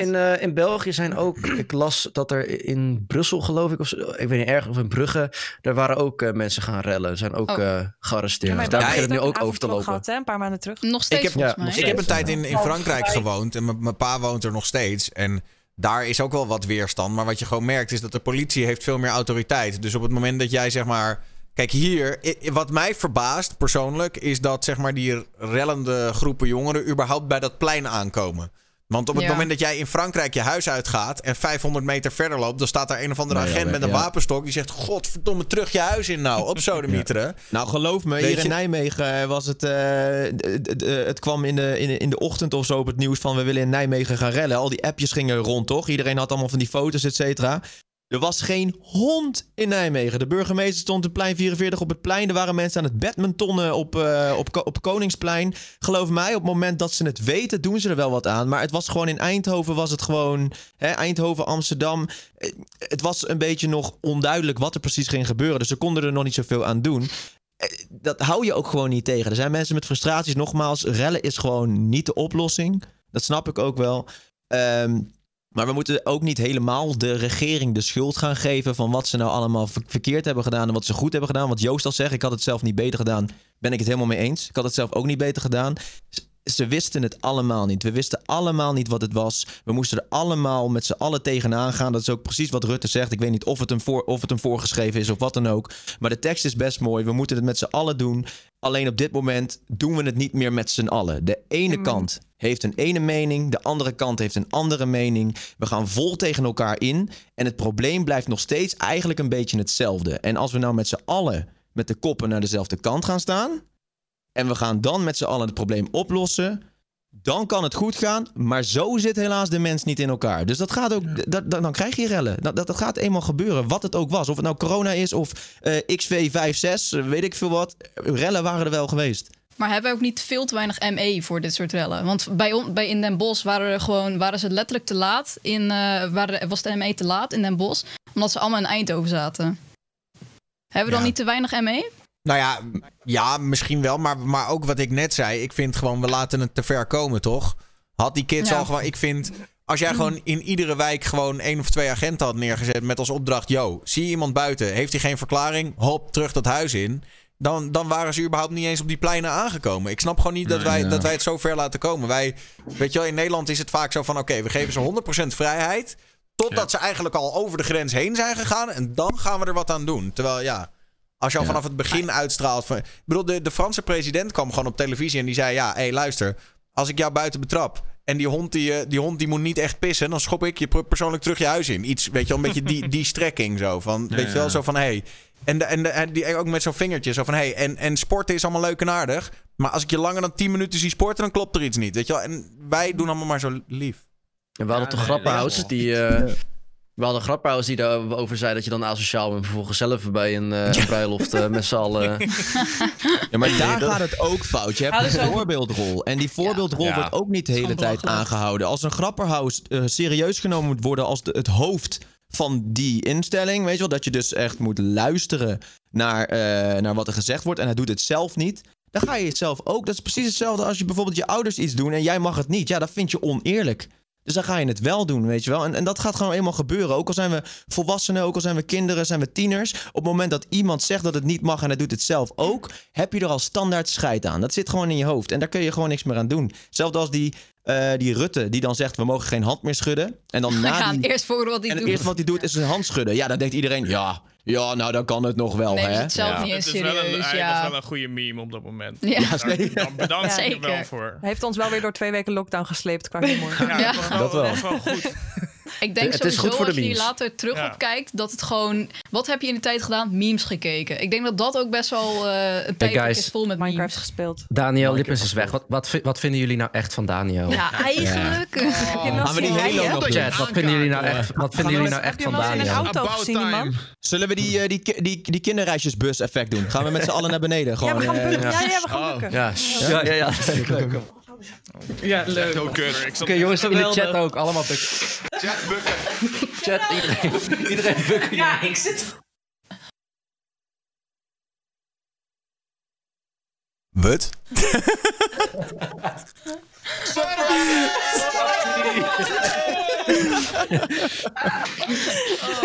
Ik kan ook niet even 20 seconden opstaan. Gelijk chaos in de tent. Als dit geen meme wordt, weet ik het ook niet meer. Man. Bedankt dat jullie denken aan de clipability van... We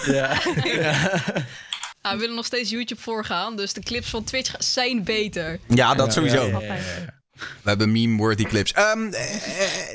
Zal ik een nieuw topicje erin gooien? Deze was wel hot deze week. Het aandeel GameStop. Misschien hebben jullie het meegekregen. Misschien heb je het soort van gezien in het nieuws. Maar snap je nog niet helemaal wat er aan de hand was. Prachtig. Dogecoin wel.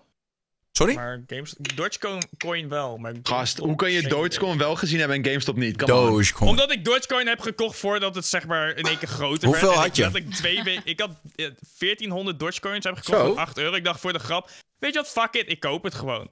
Hè? Mm. En in één keer, 2 weken daarna, ik zei nog tegen mijn chat van oké, laptop hè. Puur om de meme, Dogecoin gaat nog een keer groot worden. En 2 weken later is het nu in één keer met 60% omhoog gaan. Is niet heel veel, het is nog steeds maar 4 cent waard, maar... Met andere woorden, je bent rijk. Tering hoog. Ik kon in 2013 heel veel Dogecoin kopen. €100 waard wordt, ik heb een ton. Dogecoin naar de maan. Voor €8. Ging slapen met een doezoe. Werd wakker met een ton.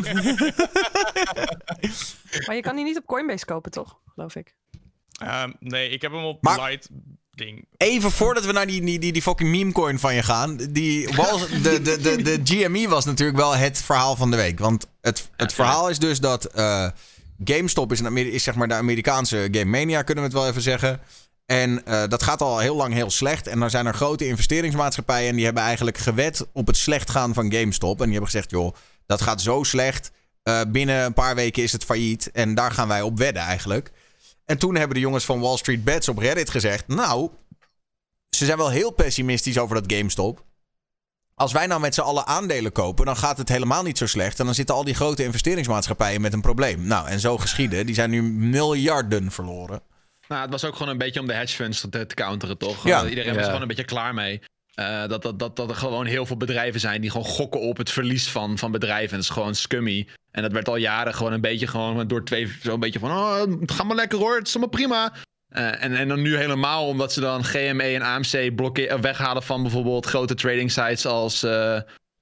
God, hoe heet dit ook alweer? Robinhood en BinckBank. Ja, en dat is gewoon nog... Dan mis je het echt hoor, dan is het echt ongelooflijk. Nou, ik heb dus een mail gekregen van BinckBank... waarin staat dat ook Bink in Nederland, wat dus een Nederlandse broker is... die hebben dus ook de handel in GME helemaal stilgelegd. En wat zij zeggen, en dat vond ik wel een beetje arrogant... ze zeggen, ja, we doen dat om onze beleggers tegen zichzelf in bescherming te nemen... want ze weten niet goed wat ze kopen. Dus daarom hebben wij... En dat vond ik wel een beetje raar, dat ik denk, hoezo... Volgens mij was het zo dat een paar van de grotere hedge funds... die hebben gezegd van, oh, leg het even stil... dan kunnen ze al hun geld terughalen... en dan laat het allemaal weer gaan. Zoiets had ik gelezen, maar ik weet wel... dat een paar van de grotere hedge funds... gewoon echt failliet zijn gegaan nu. Het brandt helemaal daar op Wall Street. En ja, ik vind het eigenlijk allemaal prima... maar dat zijn echt waardeloze acties. Wat is een hedge fund? Trouwens? Ja, een investeringsmaatschappij basically. Dus wat ze vaak... Ze hebben een groot kapitaal... En ze gebruiken dat kapitaal op de effectenmarkt om daar meer geld van te maken. En dat doen ze door te speculeren op wat die koersen gaan doen. En dat kun je klassiek doen. Dus zeggen van nou, ik voorspel dat dit bedrijf meer waard wordt. En dan ben je gewoon aandelen aan het kopen. En dat is een redelijk normale manier van beleggen. Maar je kunt dus ook zeggen, ik speculeer dat dit bedrijf helemaal naar de tering gaat. En dat is veel risicovoller, want je kunt daar heel veel geld mee verliezen. Maar je kunt daar ook heel snel heel rijk mee worden. En dat is dus het financiële spelletje, zeg maar. En nu beginnen in één keer normale mensen daaraan mee te doen... en staat de hele wereld in brand. Dat is een beetje de essentie. Ja. Gewoon Reddit, ik denk wel dat je niet mee moet doen... als je niet helemaal snapt wat je doet, zeg maar.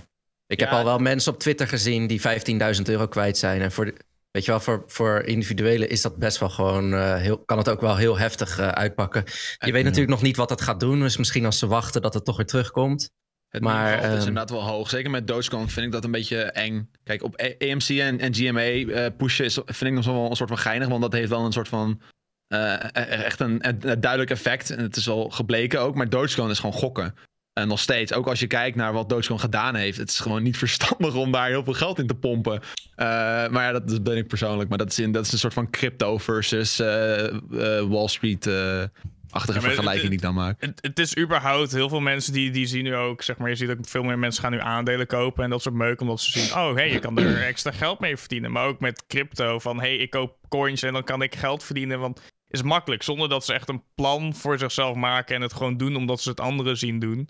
En er zelf eigenlijk bijna geen ene fuck van verstand van hebben van wat ze nou precies aan het doen zijn, maar puur doen omdat ze hebben gehoord dat je meer geld krijgt. Maar eerlijk, dat had ik met Bitcoin ook hoor. Als je nu kijkt bijvoorbeeld hoe die Bitcoin toen gestegen was. Toen dacht ik echt van, fuck, als ik nou daar een beetje in verdiept had toen iedereen daar zo hyped over was. Had ik er misschien wel 1 of 2 gekocht voor, wat was het toen, €100 of zo? Ja. Maar ja, dat ga je niet weten. Op maar ja, luister. Het is nu precies hetzelfde. Zo kun je. Ik heb toen, maar dat hebben we denk ik allemaal wel een beetje gehad. Als je al wat langer, zeg maar, in de PC-gaming lifestyle zit. Ik heb ook, wat is het, 8 jaar geleden een gesprek met mijn beste maat gevoerd over... ja, we moeten die bitcoin kopen, want dat wordt een enorm ding. En dat je even bent gaan kijken op zo'n broker... en toen was het allemaal nog heel moeilijk... en kon je nog niet makkelijk met PayPal coins kopen. En toen hebben wij gewoon na 20 minuten heb ik gezegd... ja, fuck it, laat maar zitten. Ik bedoel, zo belangrijk is het ook weer niet. Als ik het nu had gedaan... €100 was het toen, hè? Dus als ik het had gedaan, had ik nu letterlijk gewoon... ja... een fucking kunnen chillen op Hawaii, weet je wat? Ja. Ja, ik had vrienden, toen ik nog studeerde informatica, had ik vrienden die gingen dan gewoon de computerlokalen op school hacken en miners ervan maken. En ik kreeg altijd een beetje met een scheef oog aan en dan ging je weer naar huis toe van ja, ik moet even bij mijn miners kijken. En had gaan heel veel miners. Volgens mij zei hij op een gegeven moment, yo, ik heb nu ongeveer 3 bitcoin. Ja, die was toen geen hol waard, dus iedereen had zoiets van nee. Weet je wel? Ik ben best wel benieuwd hoe het met die guy gaat nu. Lambo! Ik ben echt benieuwd hoe het met die guy gaat. Maar ja, ik weet nog dat er iemand in het begin een keertje voor iets van 30 bitcoin een pizza had gekocht of zo. Toen was het nog niks waard. Ja.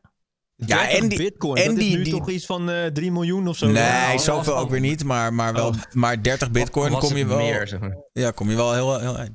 Maar ook die doen me denken, Thomas, aan die verhalen van al die gasten die dus zeg maar heel veel geld op zo'n wallet hebben staan, maar dan hun wachtwoord kwijt zijn of hun key of whatever. Oh, ja. Dat is nu ook heel erg aan de orde. Er was toch iemand die had ook een schijf met 300 bitcoins of zo weggegooid en die wou toen de vuilnisbelt opkopen om dat daar te gaan zoeken. Oh. Ja. Maar is er dan niet gewoon een knopje wachtwoord vergeten? Nee. Niet. Nee, want het ding is dus dat die cryptocurrency is echt een soort versleuteld stuk currency. En als die sleutel kwijt is, dan kan je er gewoon niet meer in. En dan is het gewoon voor altijd. Meer fuck. Ja. Oh my god. Ja. Maar je kan het dus wel online doen, maar dan vertrouw je dus eigenlijk de partij dat zij je sleutel voor je bewaren. En dat kan alsnog altijd fout gaan, maar dat is een beetje wie vertrouw je. Ja, ik zie trouwens in de chat dat het om 10.000 bitcoin ging voor een pizza. Voor een pizza, ja. Dan voel je echt flink genaaid als je €10.000 voor een pizza. Moet je voorstellen dat je daar een pizza Hawaii voor had besteld. Oh, god. Dan had je echt Maar was het €10.000 of 10.000 bitcoin? Want als het 10.000 bitcoin is, dan... Ik zie 225 miljoen voor een pizza. Dan had die wel heel lekker moeten zijn, hoor. Anders had ik het niet... Ik had meteen zeg maar door het riool gezwommen om die poep weer terug te vinden waar die pizza in zat en verstopt. Ja, maar gast, dat was toen echt niks waard, hè? Ja, dat is bizar. Maar ik zit nu zeg maar dat ook in ieder geval met Dogecoin nu zo. Ik heb niet het idee dat Dogecoin echt tering veel eigenlijk in die end gaat zijn. Maar ik heb Dogecoin bijvoorbeeld gewoon gekocht voor de meme. Gewoon van, weet je wat, fuck it, ik koop gewoon €10 aan Dogecoin. Nou, het is nu €40 heb ik er nu uit of zo. Het is goed dat je dat stel die Dogecoin wordt wel een keertje voor de grap €100 waard. Weet je wel, 1 Dogecoin. Nou goed, ik heb 1000 van die dingen. Ja, het kostte me €8, weet je wel. Dus ik heb het puur gedaan omdat het... Het kan geen kwaad. €8 is niks. Ik had misschien ook €50. Ja, over 10 jaar check ik wel weer, weet je wel. Maar mensen gaan nu bijvoorbeeld ook allemaal... Of hoor ik van mensen... Ja, je moet nu Dogecoin kopen. Of ik ga nu Dogecoin kopen. Maar ja, je bent nu eigenlijk al te laat met instappen überhaupt. Als je het nu pas Dogecoin gaat kopen. Denk jij dat je over 10 jaar een bakje koffie kan halen met je Dogecoin? Ik hoop het wel. Ik kan het nu. Als je een beetje investeert in wat Dogecoin heeft gedaan. Ze hebben hele hoge pieken gehad. Maar ze hebben nog veel diepere dalen gehad. En het blijkt zich elke keer maar weer herhalen. En wat er nu gebeurt is echt exact een patroon van een paar jaar geleden. Dus ik zou er niet mijn geld op inzetten. Nee, ik laat hem ook zeg maar gewoon bij €8. Ik bedoel, ik heb zoiets van, dan ben ik €8 kwijt. Lekker boeien. Maar als het meer is. Als ik over 20 jaar zeg maar, of in die... over 20 jaar of ergens in die 20 jaar in één keer hoor van... hey, Dogecoin is €100 waard. Dan denk ik even, top. Kom maar even op mijn rekening en ja, toch? Prima. Dus, het is €8, weet je. Dus, wat is het? 2 subbies weggeven. Dat is hetzelfde, toch? Dat maakt toch ook niet uit. Ja. Ik had ook laatst, of 2 jaar terug of zo... in jouw Discord, Daniel, zaten ze met z'n allen Chainlink te kopen. En toen heb ik ook voor iets van €34 of zo Chainlink gekocht. Dat is 1,5 jaar geleden. En die is nu ook al iets van €200 of €250 of weet ik veel. Dus ik laat gewoon lekker... Je denkt er niet eens over na dat je het hebt. Maar af en toe check ik het even en het is wel leuk, zeg maar. Maar dat is ook een beetje wat Bitcoin moet zijn. Je moet dat gewoon kopen. Je moet dat zien als een soort van goud waar je je geld in investeert. En dat, je dat laat je gewoon staan voor misschien wel voor eeuwig. Het klinkt heel retarded, maar het is een soort... Het moet een soort van investering zijn. Dat is ook waar dat hele hodl vandaan komt. Van, je moet dat gewoon eeuwig vasthouden eigenlijk. Je moet het nooit sellen. Laat het traden aan de professionals over. Maar als je Bitcoin interessant had, koop het. Bewaar het forever. En misschien ooit een keertje sellen. Maar ik zei, je moet je echt goed inlezen over hoe dat werkt. Dat is echt retarded. En dat is ook de hele reden. Ik weet er best wel wat van. Ja, een soort van pensioen, ja. Ja, man. Zeg maar, ik weet er best wel wat van. Maar zelfs ik heb geen Bitcoin en ook geen aandelen. Omdat ik gewoon niet voor mezelf persoonlijk niet genoeg ben ingelezen. En ik wil gewoon alles weten voordat ik zo'n keuze ga maken. Ja, ik heb dat later dus gedaan. Heb ik me helemaal echt ingelezen in, zeg maar, aandelen. En dan heb je bijvoorbeeld zo'n Vanguard of zo. In ieder geval, dat was een van de safeste dingen om met aandelen, zeg maar. Bijvoorbeeld €200 per maand maak je over naar Vanguard. En daarmee, ja, die verdeelt, zeg maar, over 300 aandeeldingen je volledige centen. En daarmee bouw je heel veel rendement op, waardoor je in die end, zeg maar, eigenlijk je geld soort van voor je laat werken en je geld verdubbelt. Gratis geld. Ja, gratis geld krijg je gewoon letterlijk. En je hoeft er niks voor te doen. Maar ja, dat is wel iets waar je gewoon 50 jaar niet moet naar gaan kijken, behalve dat je €200 voor maakt en that's it. In ieder geval, dat is van wat ik van verschillende mensen op het internet, zeg maar, van wat ik heb gezien.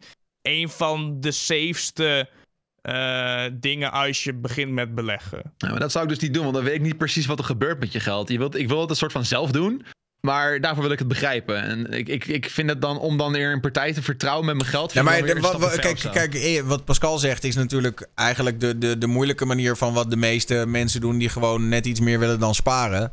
Als jij je geld, zeg maar, op een gegeven moment meer waard wil laten worden met weinig risico, dan meestal investeer je in een fonds of in een index. Dus je kan gewoon letterlijk je geld in de hele AEX investeren of in de hele S&P 500 of de hele Nasdaq. Ja.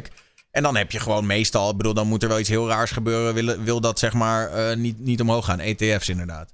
Ja, Dus dat is sowieso een wijs besluit. Maar de vraag die nu in beeld staat is ook, investeer jij je geld ergens in? Ik bedoel, als ik hem dan zelf... Ik heb wat in Bitcoin zitten, maar ik heb ook gewoon wel heel veel in apparatuur. Maar verder gewoon... Er staat ook gewoon veel op een spaarrekening. Eigenlijk niks te doen. Ja bij mij ook de spaarrekening, that's it. Ja, daarmee ben ik nu dus eigenlijk gewoon elke maand ben ik gewoon een klein deel, gewoon €200 of zo, of €500 per maand. Zet ik gewoon over wat ik kan missen dan, hè. Zet ik gewoon over na zo'n ETF. En ik kijk over 50 jaar, kijk ik wel weer waar ik met pensioen ga. Wat heb ik eruit gehaald? Want ja, het is sowieso geld wat ik kan missen. Maar ja, het is niet dat ik het, zeg maar, weg wil gooien. Maar wel met, oké, laat het geld voor je werken. Zodat je uiteindelijk wel... Het enige waar ik op dit moment in investeer is deze bad boy. Deze mooie steen. Muur? Oh, de steen. Ja, de muur. De muren. Ja, de muren. Dat is waar ik mijn geld in investeer. Dat is het enige waar ik vertrouwen in heb. En dat is voor nu dat. En ik wil wel heel graag investeren op de markt. Toch? Maar nogmaals, ik wil mezelf echt goed inlezen voordat ik dat ga doen. Maar je huis is, denk ik, op dit moment ook gewoon het slimste waar je in kan investeren. Ja. Ik hoor mensen wel eens... waar kun je het beste in investeren? En ik hoor 9 van de 10 keer... Koop een huis. Weet je, mijn ouders zeggen het ook. Nee, koop een huis. Zeker als je jong bent en je hebt heel veel geld, koop een huis, betaal dat huis lekker af, koop er nog een huis. En ook al heb je niet zoveel geld, ook al heb je gewoon een standaard baan en je hebt een partner, een man, vrouw, weet ik veel wat je hebt. En je kunt het met z'n tweeën bijvoorbeeld ook gewoon makkelijk betalen. Heb je niet eens nodig. Ik heb een koophuis. Weet ik, maar stel je bent met z'n tweeën... Laten we even eerlijk zijn. Ik bedoel, in Nederland wordt ook wel... Weet je wel, het kopen van een huis wordt heel erg beloond en gesupport en ondersteund. En je hebt starterswoningen en weet ik veel wat. Echt makkelijker dan Niet echt ondersteund hoor, trouwens. Als je tenminste niet als ZZP'er. Nou ja. Nee, nu niet meer. Eerst wel. Echt wel kortingen. Ja, nu niet meer. Is het niet ook zo trouwens, dat ik weet niet of het nog zo is, correct me if I'm wrong, dat je ook nu sinds 1 januari dat die banken minder moeilijk doen over jouw... of je inkomen, dat de starters sneller een hogere hypotheek kunnen krijgen, of is dat niet doorgevoerd toen? Ik heb dat niet meer meegekregen, maar ik hoorde dat er zo'n plan was. Volgens mij... Dat is een plan, maar dat is er nog niet, want ik ben nu aan het kijken om een huis te kopen en ik krijg dus 80.000 of zo. Even tussendoor, er zegt iemand iets in de chat waar ik graag op wil reageren. Die zegt, er is een verschil tussen een hypotheek en een huis echt kopen. Ja, namelijk dat een huis echt kopen, zoals jij zegt, heel dom is. Omdat letterlijk in Nederland de hypotheek de meest gunstige leningvorm ever is. Je krijgt letterlijk gratis geld naar je hoofd gesmeten als je een hypotheek hebt. Dus zelfs mensen die multimiljonair zijn, neem een John de Mol. Ook hij heeft nog gewoon 4 hypotheken lopen, want 100%. Dat is gratis geld wat naar zijn hoofd wordt gesmeten. Dus nooit helemaal afbetalen. En sterker nog, heel veel mensen nemen ook weer dan een nieuwe hypotheek, want dan kan je weer... Is het dan ook niet zo dat als je hem niet afbetaalt, dat het vermogen nog niet bijgerekend wordt bij jezelf? Dus als jij dat huis nog niet heeft, dan betaal je dus minder belasting. Minder vermogensbelasting inderdaad. Ja. Dus je moet... Ja, ik heb nog geen huis. Ik woon gewoon in een studiootje met mijn vriendin. En we betalen volgens mij nog net geen €1000 per maand. Dat is gewoon goed te doen. Maar we zijn gewoon aan het kijken naar... Stel dat wij zo meteen... kijk, ik heb al een vast contract, maar ja, kan niet werken. Ik werk in een winkel. Dus we weten het gewoon niet. We gaan ook nu gewoon geen plannen maken. Dus, ja, met z'n tweeën is het sowieso makkelijker. Want ik zit dus in mijn eentje te kijken. En ik kan dus gewoon aantonen dat ik al... 8,5 jaar boven de €850 aan huur betaal. Ik betaal nu €900. Altijd op tijd. En ik krijg een hypotheek van 80.000. Wat dus 250, 300 in de maand is, zeg maar, aan hypotheek afbetalen. Ja. Puur omdat ik ZZP'er ben. En dat zich met mijn instabiele inkomen, zeg maar, dat niet aandurven. Dus het is echt super moeilijk in je eentje. Ja, klopt. Dus als je een paar jaar stabiliteit en groei hebt, dan geloven ze je wel wat meer, toch? Dus het telt toch nu tot 5 jaar terug of zo? 5 jaar terug of zo moet je dat gemiddelde hebben? Huh. Nope, ik krijg 80.000, dat is het. Daar kan ik echt niks van kopen. Een garage. Een hele mooie garage. Of in Groningen. In Groningen. Daar kan je een mooie boerderij van kopen. Wat je ook kan doen, ik zie dat heel vaak op TikTok voorbij komen. Mensen kopen gewoon zo'n grote fan, weet je wel. Die bouwen ze helemaal om naar gewoon zo'n... Hoe noem je dat? Zo'n vierkant fucking... Hoe noem je dat zo'n ding? Zo'n bus waar je in woont. Kut. Een camper. Een soort camper, ja, inderdaad. Ja. Maar dan bouwen ze hem helemaal, zeg maar, van nul op naar... #vanlife. Ja. Ja. Ga lekker house flippen, maar... jongens. Koop huizen. Ja, ik wil best een tiny house. Lijkt me echt te gek om gewoon een tiny house ergens in een bos neer te zetten. Of verhuur ze, man. Verhuur gewoon gebouwen. Verhuurgebouwen. Dat is gewoon huisjesmelkers, toch? Dat is ook een... Dit huis waar ik nu in woon is met intentie gekocht om het ooit te verhuren. Dus, bel mij, Joost. Bel mij. Met ooit bedoel ik over 10 jaar of zo. Hè. Nogmaals, bel mij. Is goed. Nou ja, en voor de rest investeer ik in mijn... ik merk dat Twitch, hè, wat we allemaal ook een beetje hebben, dat het groter wordt. Ik investeer echt gewoon veel in Twitch. Gewoon echt heel veel in Twitch. Een half jaar geleden zag mijn setup er niet zo uit. En ze zeggen van, ja, je hebt het niet allemaal nodig om te groeien. Geloof mij, als je die shit neerzet en je hebt een goede camera en een microfoon, je groeit. Geloof mij, je groeit. Is bullshit als je niet investeert. Dus gewoon investeren in je Twitch. Dat is mijn tip. Helemaal mee eens. Investeren in mezelf. Ik ben een opleiding begonnen. Weer. Dat is wel duur, maar dat is ook het waard, vind ik. Altijd. Maar wat is het waard? Fix goede audio en dan kom je er wel. In september een nieuwe opleiding begonnen. En dat is eigenlijk het enige waar ik de laatste tijd in heb geïnvesteerd, zeg maar. Want ik heb gewoon niet heel veel over per maand om te kunnen investeren, zeg maar. Het is sowieso altijd goed om in jezelf... Ik bedoel, ik denk dat investering nummer 1 moet zijn in jezelf investeren. Zorgen dat je zelf happy bent en blijven met wat je kan doen en doen, zeg maar, of zo. Wat? Oh. Ja. Toch? Nee, je hebt gelijk. In jezelf, zeg maar, ik bedoel, kijk, ik word blij van andere dingen dan, zeg maar, ik word blij om te investeren in mijn auto, weet je wel. Mijn vriendin die verklaart me voor gek, maar ik vind het leuk om daar €1000 naartoe te gooien en dan heb ik een leuke nieuwe uitlaat en dat soort shit, weet je wel. Maar andere mensen hebben zoiets van, waarom de fuck? Nou, het maakt mij tering blij, weet je wel. En dat maar wordt dan ook de betekenis van het woord investeren... wordt een beetje verkeerd in de mond genomen. Want mensen die het woord investeren horen... denken meteen het geld wat je zelf behoudt... en wat de waarde...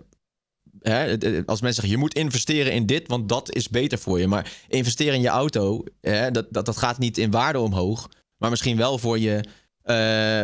voor je eigen hobby gewoon. Ja, je eigen plezier. Ja, gewoon voor je eigen happiness. Van oké, ik ben misschien 80 jaar of zo ben ik op deze planeet. Ja, ik kan leuk al mijn geld op mijn spaarrekening zetten en er bijvoorbeeld geen fuck mee doen. Ja. Maar ik kan ook gewoon leuke dingen doen, weet je wel. Voor hetzelfde ben ik morgen dood.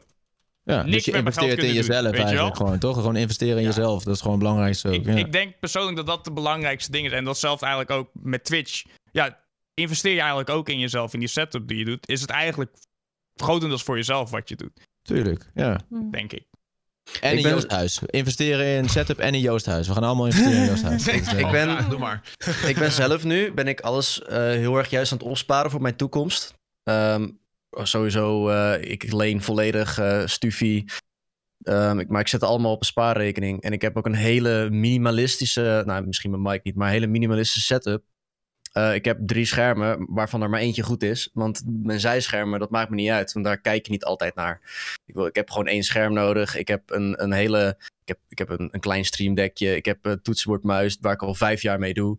En gewoon een hele simpele audio setup. Ik vind dat het niet per se nodig is om er super veel geld in te pompen. Dat moet meegroeien met je kanaal, zeg maar, vind ik. Iedereen begon toch zo. Dat je dat zelf wil, natuurlijk. Het feit dat begrijp me ook niet verkeerd, hè? Nee.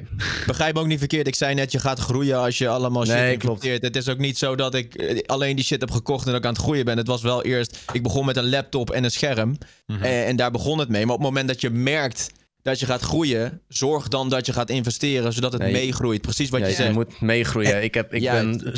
Ik heb laatst van het geld wat ik verdiend heb met Twitch, heb ik een streamdeck gekocht. Zo van, weet je, dat is allemaal net wat makkelijker. Ik heb toen een betere audio setup gekocht. En dat was omdat het ging groeien. En denk van, dan moet ik echt meegroeien. Want ik wil ook gewoon mijn eigen kwaliteit verbeteren. Want en die Friese vlag. En die Friese vlag. Dat is een hele investering. Dit is gewoon een pure investering voor nutteloze content. Want ik heb een vlag. Ik zet af en toe gewoon het Friese volkslied op. Ik kom niet eens uit Friesland. Het is... Wat? Het is wel niet denken. Het is voor Minecraft. Laat maar, Daniel.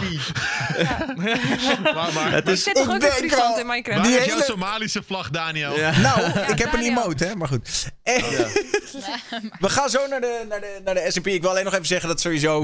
Ik bedoel, er worden veel dingen... Ook in de chat zijn mensen het flink met elkaar oneens. En je moet alles wat we net zeiden ook met een korrel zout nemen. Ga gewoon naar inderdaad een financieel adviseur, maar... Laat je vooral niet door willekeurige mensen op het internet financieel advies aanpraten. Want wat voor de een handig is, weet je wel, wat voor de een inderdaad voordelig is qua belastingvoordeel, is voor de ander weer een super stomme beslissing. Dus zoek vooral uit wat voor jou het beste is. Maar zit op je guap. Dat is belangrijk.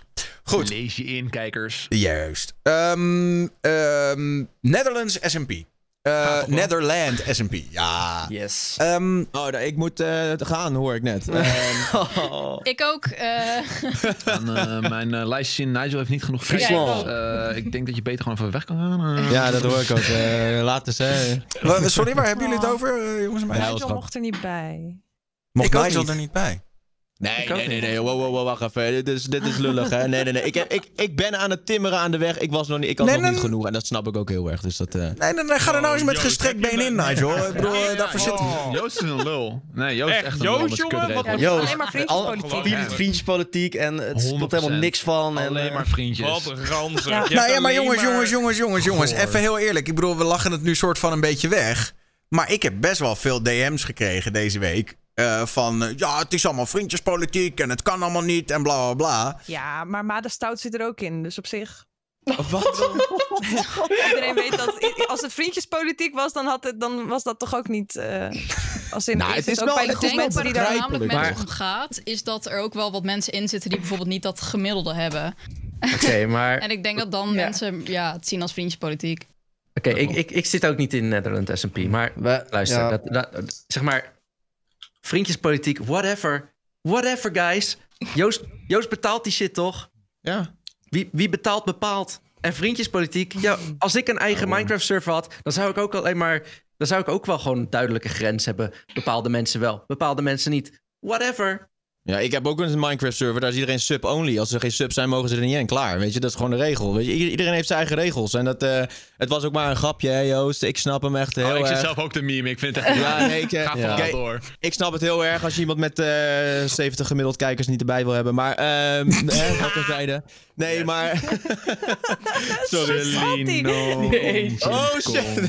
Ik gooi hem gewoon. Nee, maar ik begrijp het wel. Het is gewoon... Het is zo'n vet concept. Ik ga niet lopen kissen. Je kunt niet iedereen in zo'n concept erbij betrekken. Want het moet wel een concept blijven. En anders wordt het op een gegeven moment gewoon een vrije server waar iedereen kan rondlopen. En dan is het... Ja, nogmaals, het blijft content. En die content kun je niet creëren met mensen die geen kijkers genereren. Nee, ik had wel wat op Twitter nog meegekregen met een discussie met Joost. Je ziet wel mensen, ook ik ben daar zelf ook onderdeel van.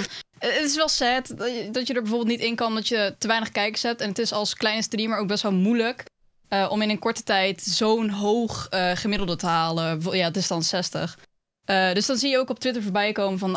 shit, ik kan er niet in. Ik ben zo hard aan het werken, maar ja, ik heb te weinig kijkers. En het is wel sad, maar ik snap inderdaad wel dat die grens er is. Want dan kan je net zo goed de server helemaal opengooien. Maar het is ook de enige grens die we hebben, zeg maar. Maar want we, even een andere vraag dan daarover. Mensen... Want het gemiddelde van die kijkers is... Hoeveel? 60. Maar daarbij is natuurlijk ook nog de andere vraag... Ben je een influencer daarnaast? Of een content creator, toch? Er is nog een andere vraag die erbij hoort, toch? Ja, het was ook op YouTube. We kijken naar YouTube 5K en Twitch. Maar we hebben wel een soort van realisatiemomentje gehad... dat dit wel meer een streaming server is. En dat het beter werkt voor streaming. Dus we hebben de grens op Twitch is daarom ook wat scherper. Ja. Maar als je YouTube content wilt maken, ben je ook welkom. Maar dan hebben we volgens mij uit mijn hoofd 5000 gemiddelde views per video. Dat. Dus dat. Maar we merken gewoon dat er gewoon heel veel meer streamers willen op de server. Dus YouTube heeft een iets mindere focus. Maar er zijn wel mensen die spelen gewoon puur voor video's. Die zijn er wel. Maar ik zie nu ook wat discussie in de chat over mogen mensen stemmen. Hoe gaat het nou precies, zeg maar, het toelatingsproces voor de... Nou, ik zal wel even bij het begin beginnen. Dus toen ik dit idee gemaakt had, samen met onder andere Okke, zit hier ook bij. Hi. En nog een paar andere paar streamers. Dat waren bijvoorbeeld ook Bintenator, dat is een moderator van mijn Twitch. Puck Live, ook best wel een kleine streamer. Thomas de Zeppelin. Dat is best wel gewoon een groepje met gasten die allemaal een beetje dit idee hadden om dit te doen. En een Minecraft-server met allemaal Nederlandse creators. Een Minecraft-server voor allemaal Nederlandse creators. Initieel niet eens per se dat, want dat was meer mijn ambitie. Ik wilde het graag open hebben voor iedereen, maar het idee voor een SMP. En omdat de naam SMP heel sterk was, ik merkte gewoon dat er heel veel traffic op kwam. Dus ik denk, dit is gewoon tof voor Nederland, dat moeten we ook doen. Dat is gemiste kans. Want in Amerika is het een succes. Exact. Met allemaal, en SMP is dan zijn vooral die mensen van offline TV en al hun vrienden eromheen, toch? Een beetje. Ja, het is gewoon, we zagen gewoon een trend dat heel veel creators op één hoop gooien werkt. Weet je, dat werkt met Minecraft, dat werkt met Rust. Ik denk dat moeten we ook doen, al is het Rust, al is het Minecraft. Is uiteindelijk Minecraft geworden. Toen merkte ik dat Natvlees en zijn groepje dit wilden doen. Ik wilde het doen, Thomas wilde het doen. En toen dacht ik van, hier gaat wat gebeuren wat niet helemaal de bedoeling is. Er gaan nu 6 servers komen. Ja, ik stuurde jou een berichtje, Joost, toen. Ja. Want ik zag jouw tweets en zo. Dus ik dacht, weet je, ik stuur jou even een berichtje van gelijk van, yo, we hebben dit idee en shit. En we zagen jou misschien dat we er samen iets mee van kunnen maken. Ja, nou dat was dus mijn angst van, nou ja, zometeen komen er 20 SMP-servers en dan pakken we deze trend helemaal verkeerd aan.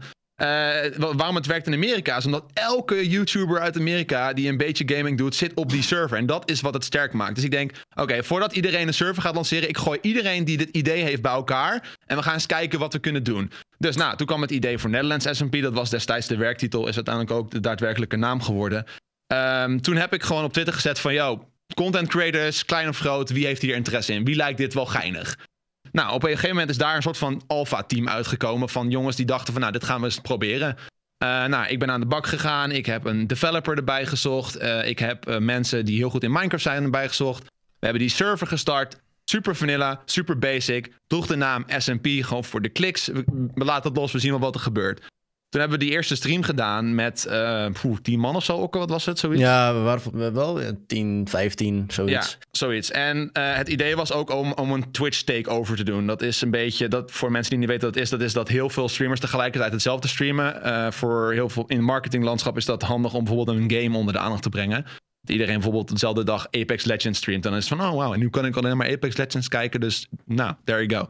Wij dachten van, dat gaan we doen met die SMP om een beetje aandacht te genereren. Want we waren heel erg bang dat bijvoorbeeld het niet zou aanslaan. Maar ja, je hoort al een beetje, we wisten niet wat we gingen doen. Dus iedereen was in theorie welkom. Dit is ook de reden waarom er nu mensen spelen die bijvoorbeeld niet aan de trashmarkt voldoen. Maar die waren er al vanaf het begin, snap je wat ik bedoel? Het werd toen ineens heel populair. Ik denk dat het echt van A naar Z ging in een paar uur tijd. Dat ging nergens over. En toen zijn we verder gaan kijken. Toen hebben we ook volgens mij de dag later ook een meeting gehad met z'n allen van, yo, what the fuck gaan we nu doen? Ja. What's going to happen? En toen hebben we gezegd van, ik heb die Twitter uitgegooid. Elke content creator, klein of groot, is welkom. Mijn Twitter ontplofte. Ik kreeg zo ontiegelijk veel aanmeldingen. En ik denk, ja, dit moeten we stroomlijnen op een manier. Toen kwam de gate. Wauw, dit is lore, jongens. Dit is backstory. Toen kwam de gate. En de gate was een plek waar je kon aanmelden, waar je tickets kon maken. En op basis van die tickets konden wij met Team Alpha, laat ik het zo maar even noemen, konden wij die mensen gaan beoordelen of zij een goede match waren voor de server. Want we konden niet zomaar meer iedereen toelaten, want het werd al te groot. De viewers werden, het was al iets te insane en we wilden het een soort van leuk houden voor iedereen die speelde. Dat was een beetje de overkoepelende gedachtes. Ik persoonlijk was dus al vanaf startpunt A van mening dat ik het all-inclusive wilde houden. Ik wilde de hele Twitch-community op één hoop gooien. Ik wilde iedereen. Mm-hmm. Maakt me geen fuck uit. Iedereen is welkom. Maar dat werd heel snel afgekaatst, dat idee. Iedereen, eigenlijk vrijwel iedereen in Team Alpha zei... Oh, dat kunnen we niet doen, want die heeft drama met die. En als je die laat spelen, komt die nooit meer spelen. En ik had altijd in mijn hoofd zitten, Minecraft is enorm. Ga maar daar wonen als je hem niet leuk vindt. Weet je wel, woon ergens anders, boeien. Dus ronde 1, fase 1 van de gate was dus... dat we mensen daadwerkelijk op hoe matchen ze in ons groepje... gingen we ze beoordelen. Nou ja, daar gewoon, vriendjespolitiek maar, basically, toch? Letterlijk vriendjespolitiek. En toen heb ik er een nacht over geslapen. En de volgende dag werd ik wakker. Toen ben ik uiteindelijk met 2 wat grotere content creators van de server op dat moment gaan praten. En ik zei, jongens, ik voel me hier niet goed bij, want ik had een hele mooie quote gevonden.